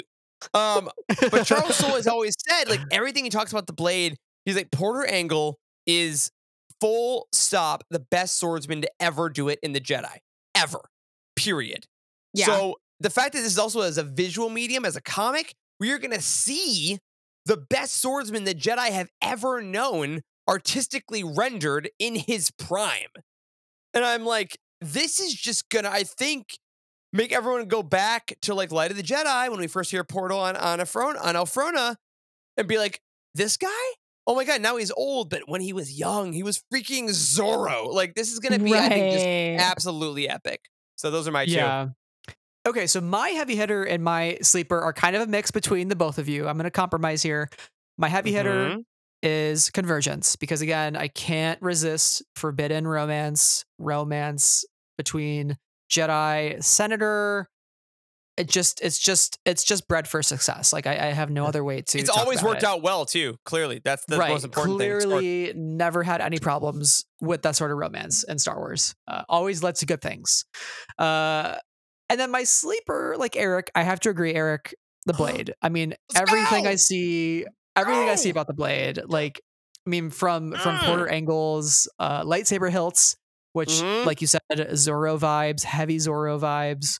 Um, but I think most importantly too, like finally learning about the origin of the Barash Vow, which like we've heard in the Darth Vader comics. We know from Kristin Baver's Skywalker Family at War book, Obi Wan takes the Barash Vow on Tatooine. Um, we know at the end of Into the Dark, uh, Dez Rydan takes the Barash Vow. That's right. Dez So- Rydan. Wow, that's Yeah. I can't believe you pulled Yeah. that name out of like the ether. I couldn't have Wow. done that. That's- That's a name I haven't heard in a long time. Long Everybody's time. like, "Oh yeah, the Barash Vow Vader comic." I'm like, "Uh, this is Dez Rydan erasure right now. Like, how dare you?" Um, But here's the thing: I don't. I just don't remember details like that. Like, well, he's such a minuscule character, and I do wonder if he'll come back into Phase Three again. If Phase Two is sort of a, "Hey, Just here's all the info you need to succeed in Phase Three, like, Right. will he come back into Phase Three once we have the context of the Barash Vow? But recently, we learned on StarWars.com that uh, Porter Engle's sister is actually named Barash, wild. which was wait, big. wait a Yeah. shit. Oh my god, Sarah, I'm getting the moment now. I got to see you hear that. That's amazing. This does feel great. The blade, I'm up to date on the things. I'm not even a real fan. Like, So, like Porter and Barash, brother, sister, High Republic, oh, like it is oh going. this, I think this, no. I think this comic's gonna blow us out of the water. Mm. Like Charles Soule is gonna deliver. Like I'm so excited. Gosh. Okay, And now it's like go. ha- five, six issues. I don't remember. Anyway, I Really? hope okay. so. Somebody, I don't know who. We've got two, three people in this Google Doc. You know that we we put the thing is put the cover in the Google That was Doc. Yeah. it's kind of sexy. It's really sexy, the blade. He's like, We're, we are looking at his back, and he's kind of got his face turned to the side, and then he's got like both hands behind his back holding his lightsaber hilts. I don't know with the like the Nihil and other bad guys in the back. Kind of sexy. would you call that like a hand flex? A little bit. I was grabbing his own little little little robe there. Oh. This is okay. Actually, now the more that I zoom in, the more intense it gets. I get it, guys. I get it. Um, but Yeah. I'm certainly not angle. going to say it. It's giving Kylo Ren flexes his wet hand in Last Jedi vibes. That's it. It's that mixed Oh. with, with mixed with Macfadyen and Pride and Prejudice. That's the deal. Oh my god. Oh my. Oh my god. Okay. I know um, what to say. I know the words to say. I. This is a real unhinged episode for us, you guys. Uh, I know. Listen, if I've you've made now it this zoomed- far, you deserve it. I need to know. I need you to know that I've now zoomed in 200% on this Google Doc just to kind of see the details on this one. Um, but I also need you to know that somebody, somebody, somebody Tremendous. also put the Axel Greylark image into the doc and then wrote pictured colon fuckboy. Um, That was so me. Guilty. I Both just have to be clear about Accurate. the chaos that's happening right now. Um, this is, we need to stop. We need to stop. Like as as friends, you know. I just I just went friend to friend. I think we need to calm Mhm. down. That's it. Yeah. yeah. And the episode over and recording. We'll, we'll Oh, stop when they done. do. I mean, Done. everyone in Star Wars TV is now hot. Everyone in Star Wars books is now hot. We just haven't. This is it now. this is where we live. Here's the thing. Yeah. First of all, what did we do to deserve this? We didn't. We didn't. Nothing. Um, so we're being nothing. blessed. That's very kind Mhm. of everybody. Second of all, when did Star Wars get hot? Like, wow, okay, grateful. Secretly, You know, like grateful. slowly. Yeah. Yeah. Poe Dameron might actually be the resurgence of the daddy. Oh, and you know then what? and then there was Pedro, and then like you know, it's the Latino men in Star Wars who are like You're- bringing it back. you're absolutely right about it being um Oscar Isaac. Yeah, hundred percent. yeah. Um, Yeah. There was a point in time, I was in college when these movies came out. There was a point in time where I was like, guys, we're going to cover our fridge in like the promo shots of Oscar Isaac and then Diego Luna. Um, cause like, they had like really good promo shots that were also just very attractive. And we never ended up doing it, but I think about it to this day. You're doing a weird thing where you're speaking in the past tense. I don't understand that. I don't, I don't- see why this is. to be clear, I'm not in college now. um, I did graduate. I did get a degree. It might be Yeah. sitting under a pile of like t-shirts and books on my book cart, um, because it happened during you know like March 2020. But it's fine. I did get it. I do have it. I spent a lot of I'm money. just saying for that it. there are probably new magnets of Diego Luna that are going to be coming out this year. So I I'm think we can upgrade that. My wallet's You're ready. right. Okay, That's would you buy would you buy the beard or the no beard one? That's the question of the day. I I'm on haven't beard seen. watch. I haven't seen no beard yet. but you've seen no beard in the trailers. It's true. I got a beard. I mean beard. I'm usually not a beard guy if I have the choice, but The God, beard? it's so striking. It's so striking. Yeah. The beard. I respect Oscar that. I Isaac's respect beard in with. Dune is like really supreme, though. I gotta admit, like, that's, Guys, that's the this best. is not. We can Oscar have we another gotta get beard. some questions because You know, if this, we is, can- this is getting. guys. If we want to record an after dark episode after this, What's up, Patreon? oh boy, oh boy. Uh, we can just make a special Patreon episode. Uh, yeah. But hey, speaking of hot, we got some hot questions from some wow, listeners on incredible transition. Ten out of you ten. nailed it. Seamless. Nailed it. Nailed. Beautiful. Uh, first question here. Uh, we wrap up with a little bit of a quick rapid fire Q and A. Uh, first question's from Emma Park at Irma Jedi twenty six, who is actually uh, your your associate, Eric. She's uh, she's content manager at Utini. Emma's great. Uh, Emma asks, "Yes, loves this team up." Here's my question: uh, Who will be the best Jedi in Phase Two, and why is it Porter Blade of Bardotta Engle? Uh, what's his famous recipe going to be in this new phase? No, no way it can top the nine egg stew, right? Nine Eight Stew is iconic. That's all I have to say about That's that. I don't. I don't. I don't think anybody anything can top that. He's been perfecting that for hundred years. Sorry. Yeah. Uh, it's, I mean, Emma, you're absolutely right. It's going to be Porter Engle, and his best recipe will be like battle rations because he's just going to be on the field slaughtering people all the time. Oh, He doesn't learn to cook yet. He's just eating like crackers and dirt. you don't think like his one single hobby is Uh. like just cooking? I don't think he has a hobby. I think his only hobby is the blade. You know, like I, well, he might be like the blade, and then he also has a hobby. You know, like the duality of man. You know, It's a great point. That's a great point. A great yeah, point. he, I have to he like agree. fights some enemies, and then he goes home and like cooks a really nice meal for himself, and is like, How "Hmm, he good de-stresses. He's like, it was the will of the force. It was the will of the force. I had to cut all of their none. It was the will of the force. Let's cook. Let's let's relax. Let's ignore it. exactly. Why wind would we go to therapy when we can cook? Exactly, exactly. Gotta wind down after a tough day of work. Me- men will literally make a nine egg stew instead of going to therapy. Perfect. oh boy. Oh god, I love this episode that's so it. much. Oh, All right, man. our next question here is from uh, Skydancer at Skydancer Jedi. Um, and uh, they ask, who do you think the evil enemy will be for this phase? What will the Jedi's greatest challenge be? The Jedi's greatest challenge. How might Phase Two set up things for Phase One? I'm a, I believe they mean Phase Three. Uh, love Eric Eilerson to the stars. Oh, love you too. Thank you.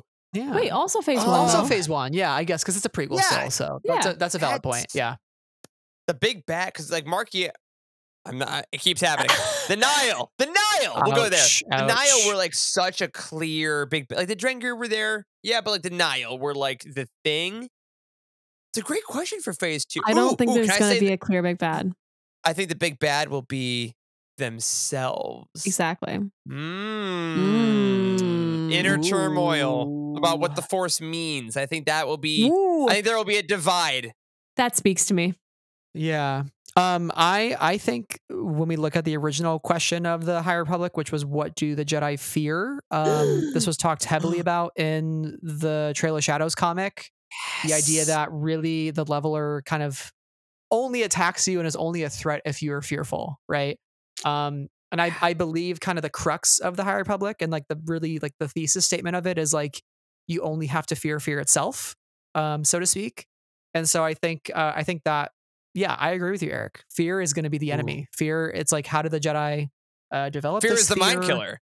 Yeah, you could Yeah. say. Um, and we and we know from the end of Midnight Horizon that Yoda makes his triumphant return with somebody, a hooded figure that we don't know about, but somehow holds the key to all of this, to the leveler, to everything, right? Right. Um, and so I think I think secrets have been buried for quite some time. So the I think Phase Two will show us uh, what secrets do get buried by the Jedi.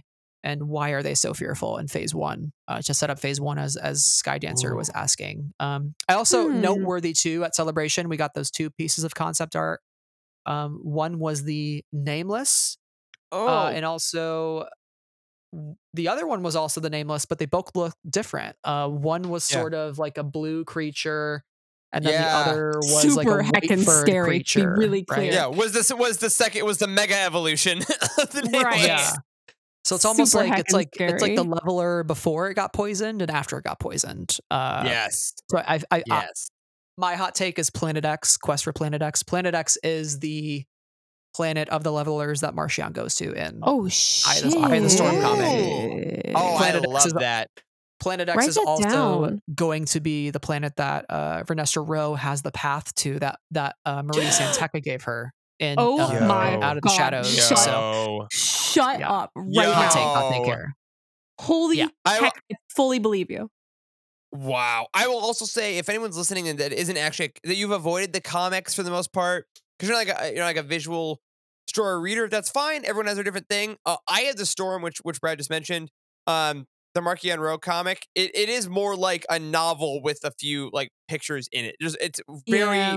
um Yeah. word heavy. So if you're not quite a comic reader and want a little more like prose narration, I would I would recommend just, just picking up those two issues. You might find it more accessible, and you get a ton of info about him, including uh the, the name of, of his race, which shows up again in uh, Path of Deceit. So Yeah. Yeah. Good plug for that. Also, uh, only place you'll currently get post Fallen Star story, yes, which is also Wild. wonderful. Oh, Uh, and the mention, come most back importantly, the mention, the only other mention of, of Kevin Tarr after Kevin uh, Light of the Kevin! Jedi. Kevin Tarr! Listen, if Kevin Tarr doesn't come back uh, in Phase Three, I'll be so upset. I will be. That's my His good shit of name High is Republic. Kevin. Kevin is so important to me. Uh, I I, I my- just I just bestie. love that we have like Bix and Cassian and Elzar and Avar and Marchion, and then there's like Tim and Kevin. Tim with two M's, Kevin, uh, and also in um, Quest for the Hidden Spen- uh, Hidden City, Spence. oh yeah, right. The nickname for Spencer. Spence. I love it. I love it. I Oh love my Star Great gosh. Wars. question. Great question. It's such a Yeah. great thing. Um, Big fan. so uh, this uh, this is a comment from Cheryl. We have two more here. Cheryl, who's a patron of the show and also a friend of the Living Force podcast. Love you so dearly, Cheryl. Um, she just was like, best. she just said, I love it when Eric is on Friends of the Forest. His appearance on Friends of the Forest is why I got back in the Star Wars books. I'm so happy he's back on one of your favorite pods. Can't wait to hear you all together. Just some good vibes. Thank you, Cheryl, for being a supporter of the show you. and for Cheryl, we love you. supporting, um, supporting you, Teeny, and Living Force Pod. Met and- Cheryl in line at um at at the at the Falcon in Galaxy's Edge uh, Oh. during the the day before uh celebration started. We we spotted each other after all these years, and one of the best hugs I've ever received. Love you, Cheryl. Love that. Yeah. we we watched the Andor trailer on my iPhone with Cheryl and uh, Travis, who's another patron, uh, on the Oh. cement floor inside uh, in front of the Star Wars show wild stage, which was not premiering anything at that time for so some reason. weird. Um, but we all watched it together. And that was our first We were time. like, uh, guys, an meeting. Andor trailer has dropped. We have to watch it. But also, we met Cheryl so- and Marie Claire like in the middle Yes. of Disney. Yeah, we were like walking yes. past each other, and we were like, point, point, point, point. Hi. Yeah. What a great time. What a great time. Great time. Great time. Uh, so our last question here, uh, and then we will close out, is from at Plo Koon Poon. Uh, Amazing. Love that.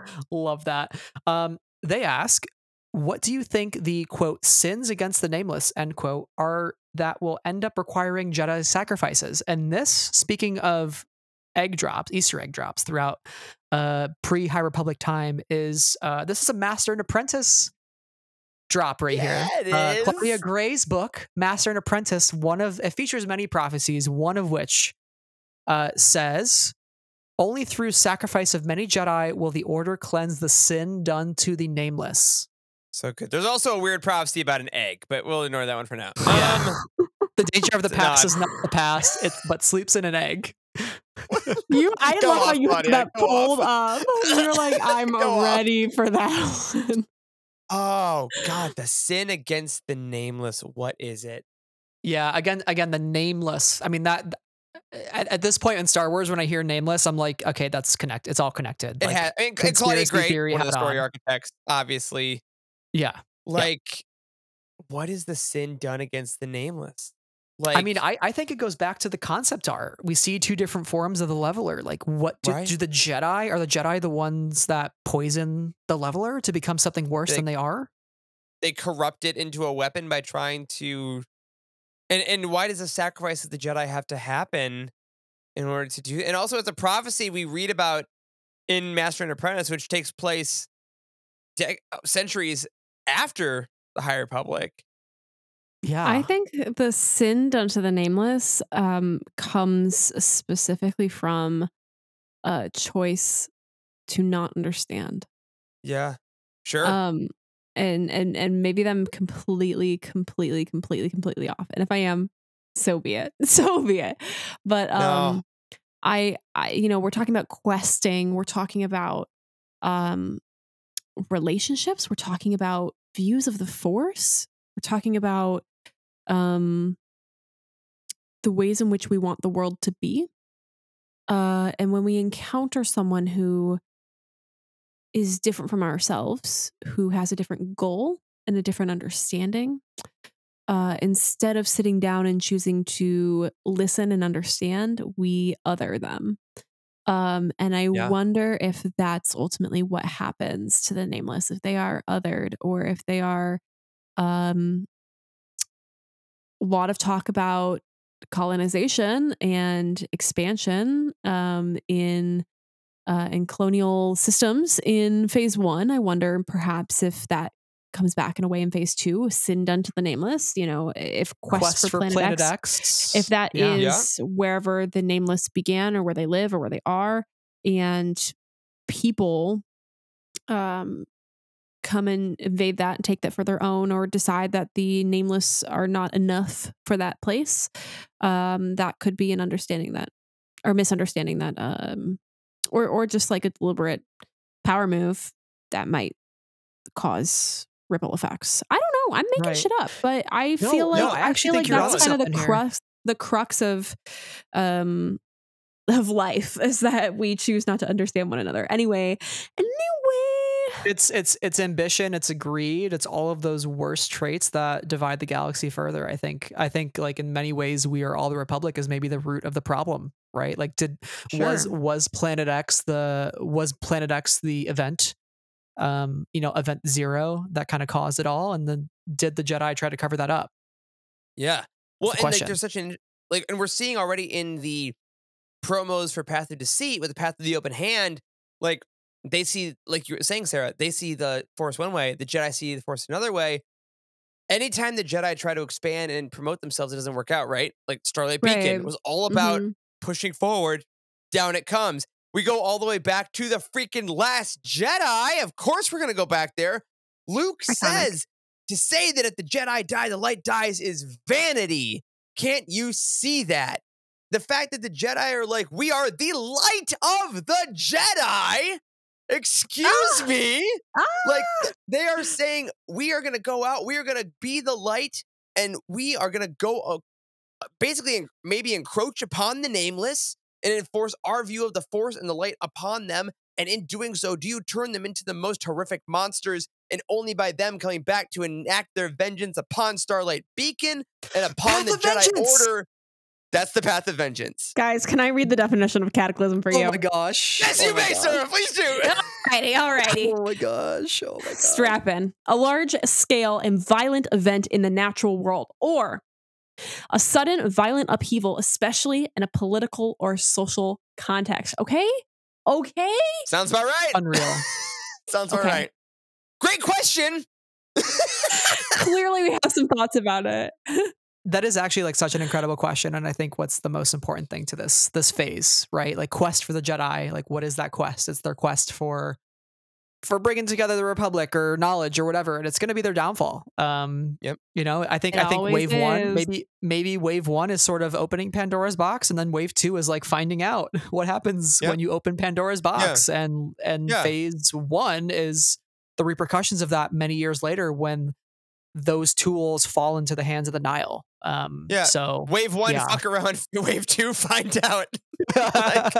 Honestly, honestly. And man. And then, of course, phase three is uh, trials of the Jedi, right? So when we get back to the modern time, they are facing the repercussions of all Yeah. of this. Oh That's So- not, this is not bode well, you guys. This does not But bode also, well. also, maybe none of that. like you know, I think we, we we may have just absolutely cracked it, but also maybe not. Um, okay, but like really though, trial of the trials of the Jedi does not bode well. Does not bode No. well. Okay, um, while we're here and we're speculating, what color is the logo going to be? Say it with me. One, two, three. Mm. Red. red, red. we all know that the best Star Wars is red, guys. Red. The Clone Wars season seven, Last Jedi, and or Yep. Revenge of the Sith. Like, come on. All gonna be red. Watch, it's gonna be like, and it's green. And we're like, what the hell? No. Del- Sometimes what, delay it. Delay those again. Make it red. you know. Sometimes the trial means green for go into the No. trial. no, it means red for absolutely stop. Please stop what you're doing. Yeah. Let's Yeah, find it's Burryaga it's gotta be in red. good It's health, be. Please. It's Oh, got to be red. The best question is: Are we actually ever going to get uh, High Republic Funko or Black Series before Phase Three ends? no, we know. No. No, no way. No, release the merch, please. I need the Release Burryaga Funko merch. Pop. Come oh on. boy, please. Whew. We are we are like at the two hour mark. Um, My gosh, this was so much fun. this is amazing, guys. I had no fun. I, no, this was business. I swear to God, if we're wrong, I'm going to be livid. yeah, I know. I'm my my expectations are too high now. Uh, bound Cannot for manage. failure and disappointment. Just kidding.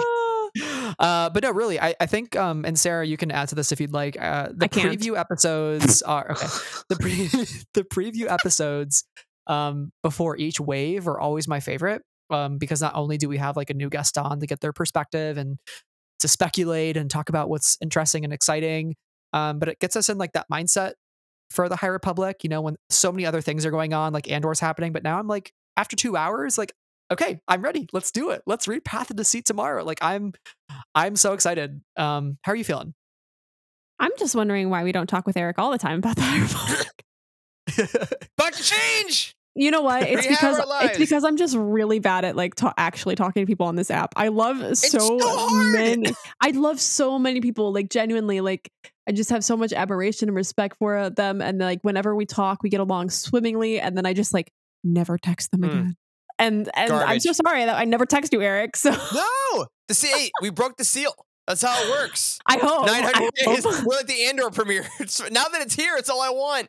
Right, right. Uh, yeah, I, gosh, talk. I mean, we, we we did talk off air a little before this about about this phase and how it's been weird that there hasn't been as much promotion and that we're all Andor crazed. But Brad, I'm the same way. Now after these two hours, I'm like, I I I'm gonna read it a bit before I go to bed. I'm just now more psyched to be in that world again and discover things and just mm-hmm. live in this. And it's just Yeah. so exciting that, I mean, to go on even a larger scale, we are getting the High Republic, Andor, Rings of Power, and House of the Dragon all at the same time. And it is just a great, and pumpkin spice lattes are back. Like, it is just a great time of year to exist. Yeah. And I'm stoked about it. Also, also, fall book release season is crazy. Oh, it's going. Yo, I got my, my Tracy Deonn pre ordered. I got my Chuck Wendig pre ordered. I'm Oh, like, I just got Babel. Like, I'm ready. Oh my gosh, I'm getting a copy of Tread of Angels by Rebecca Roanhorse from a Goodreads giveaway, and I almost cried last night over that. I'm that so comes glad out that in you November. won that. I don't think people actually won those. I thought they were a myth. No, they're real. So I've won one before in the past, but like, uh, it's yeah, I enter a lot of them. But like, Amazing. oh my gosh, there's so many great things happening this season. I just feel very, very capitally blessed. And I and you're right, Eric. Like this excitement of discovery after having this conversation. Um, there's not that there's nothing to discover with Andor because there is because like even though we know the outline of it. You know, there's a lot to like dive into because, like, who knew Yeah. Syril Karn was going to be like the scene stealer in the first three episodes? He's just like fascinating Right. to watch, right? Um, who knew? Um, but like the discovery of the High Republic is is probably the most thrilling piece of it. Uh, that we're Yeah. getting to kind of dive into this entirely new world, and now we're Yeah. going even further back in time. So there's going to be even more that's new and that doesn't feel exactly the same as Phase One. And so I'm I'm really excited about that, and and I'm I'm so glad we've gotten the opportunity today to just like really get energized about it because uh, we have so many great storytellers who are bringing us these stories and who are uh, sharing their vision with us uh, within this world. And uh, I can't wait to see what we discover in these books. I feel like there's going to be some delicious material. Can be the best. Oh gosh, I cannot wait. I'm I'm so excited for everybody listening to this to start reading Path of Deceit next week, and then Quest for the Hidden City again November first, Convergence November twenty second, and then so many other books coming in the pipe for 2023. Um, before we all meet at Celebration again and talk about Phase Three, uh, Trials of the Jedi. So it's going to be a, a long phase. Uh, it's going to be a phase of uh, uncovering knowledge and figuring out what the heck our heroes got to do to win. Um, it. or maybe not win. Who knows? Because the Or Yeah, circle maybe of heroes lights- maybe not Revenge of the Sith. yeah. No, How does it Oh, all culminate with the acolyte? Is the question. Um. I'm you know, I, I think it's a little bit ironic that the Jedi are like, "Hey guys, we we beat the Drengir and the Nihil and the Levelers, great!" And the Sith are like, "Ha, ha, ha, "Bitch, you thought." Uh, so that's, that's I was that's- that's asleep. the story. Yeah, I'm yeah, concerned. I'm concerned. Yeah. Uh it'll be interesting. It'll be interesting. But hey, we made it.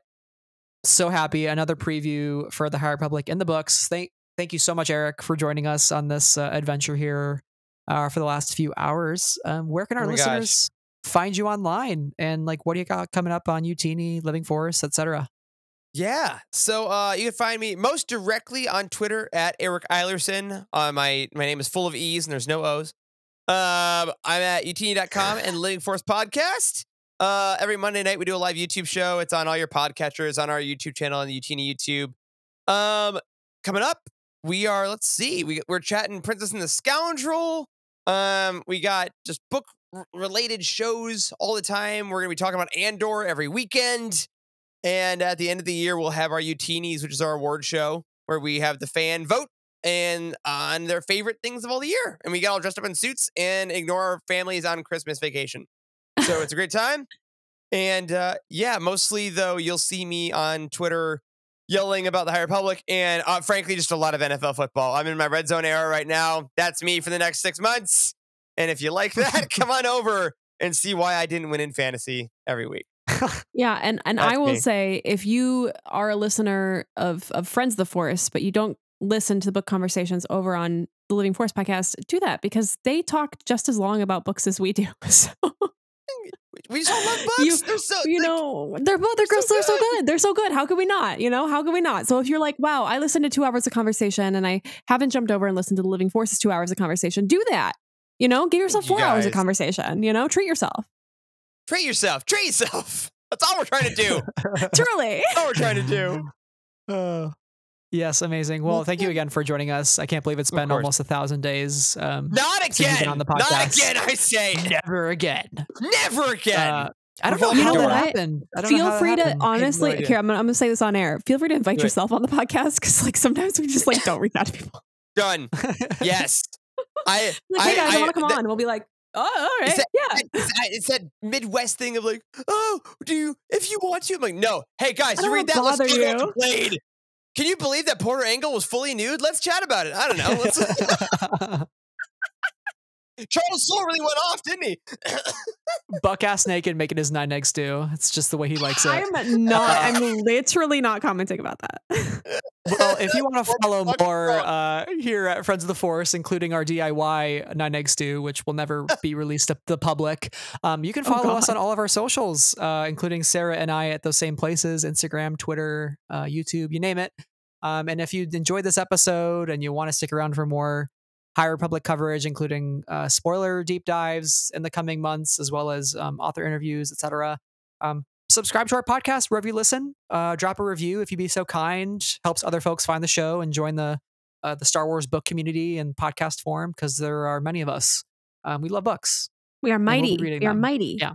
Uh, we Mighty. also have a Patreon where tiers start at just a dollar, and we are endlessly grateful for all of our patrons. So thank you to Amy, Brian with an I, Brian with a Y, Cheryl, Clay, Danny, Davis, Dylan, Donnie, Huang, Jen, Knights of Ren, Leanne, Levi, Lucy, Lindsay, Luke, Rob, uh, Randy, Saber Bouquet, Sky Talker, Steven, Travis, Tom, and T. That wasn't entirely in alphabetical order, but I did my best. Thank you all very much. Yes. Uh, thank you all for listening. Eric, thank you for joining us on the show on day 939. Next time it will be much fewer than that. Much and we cannot wait for the High Republic Phase 2, folks. It's just a week away. And until then, may the Force be with you always. Bye. Bye.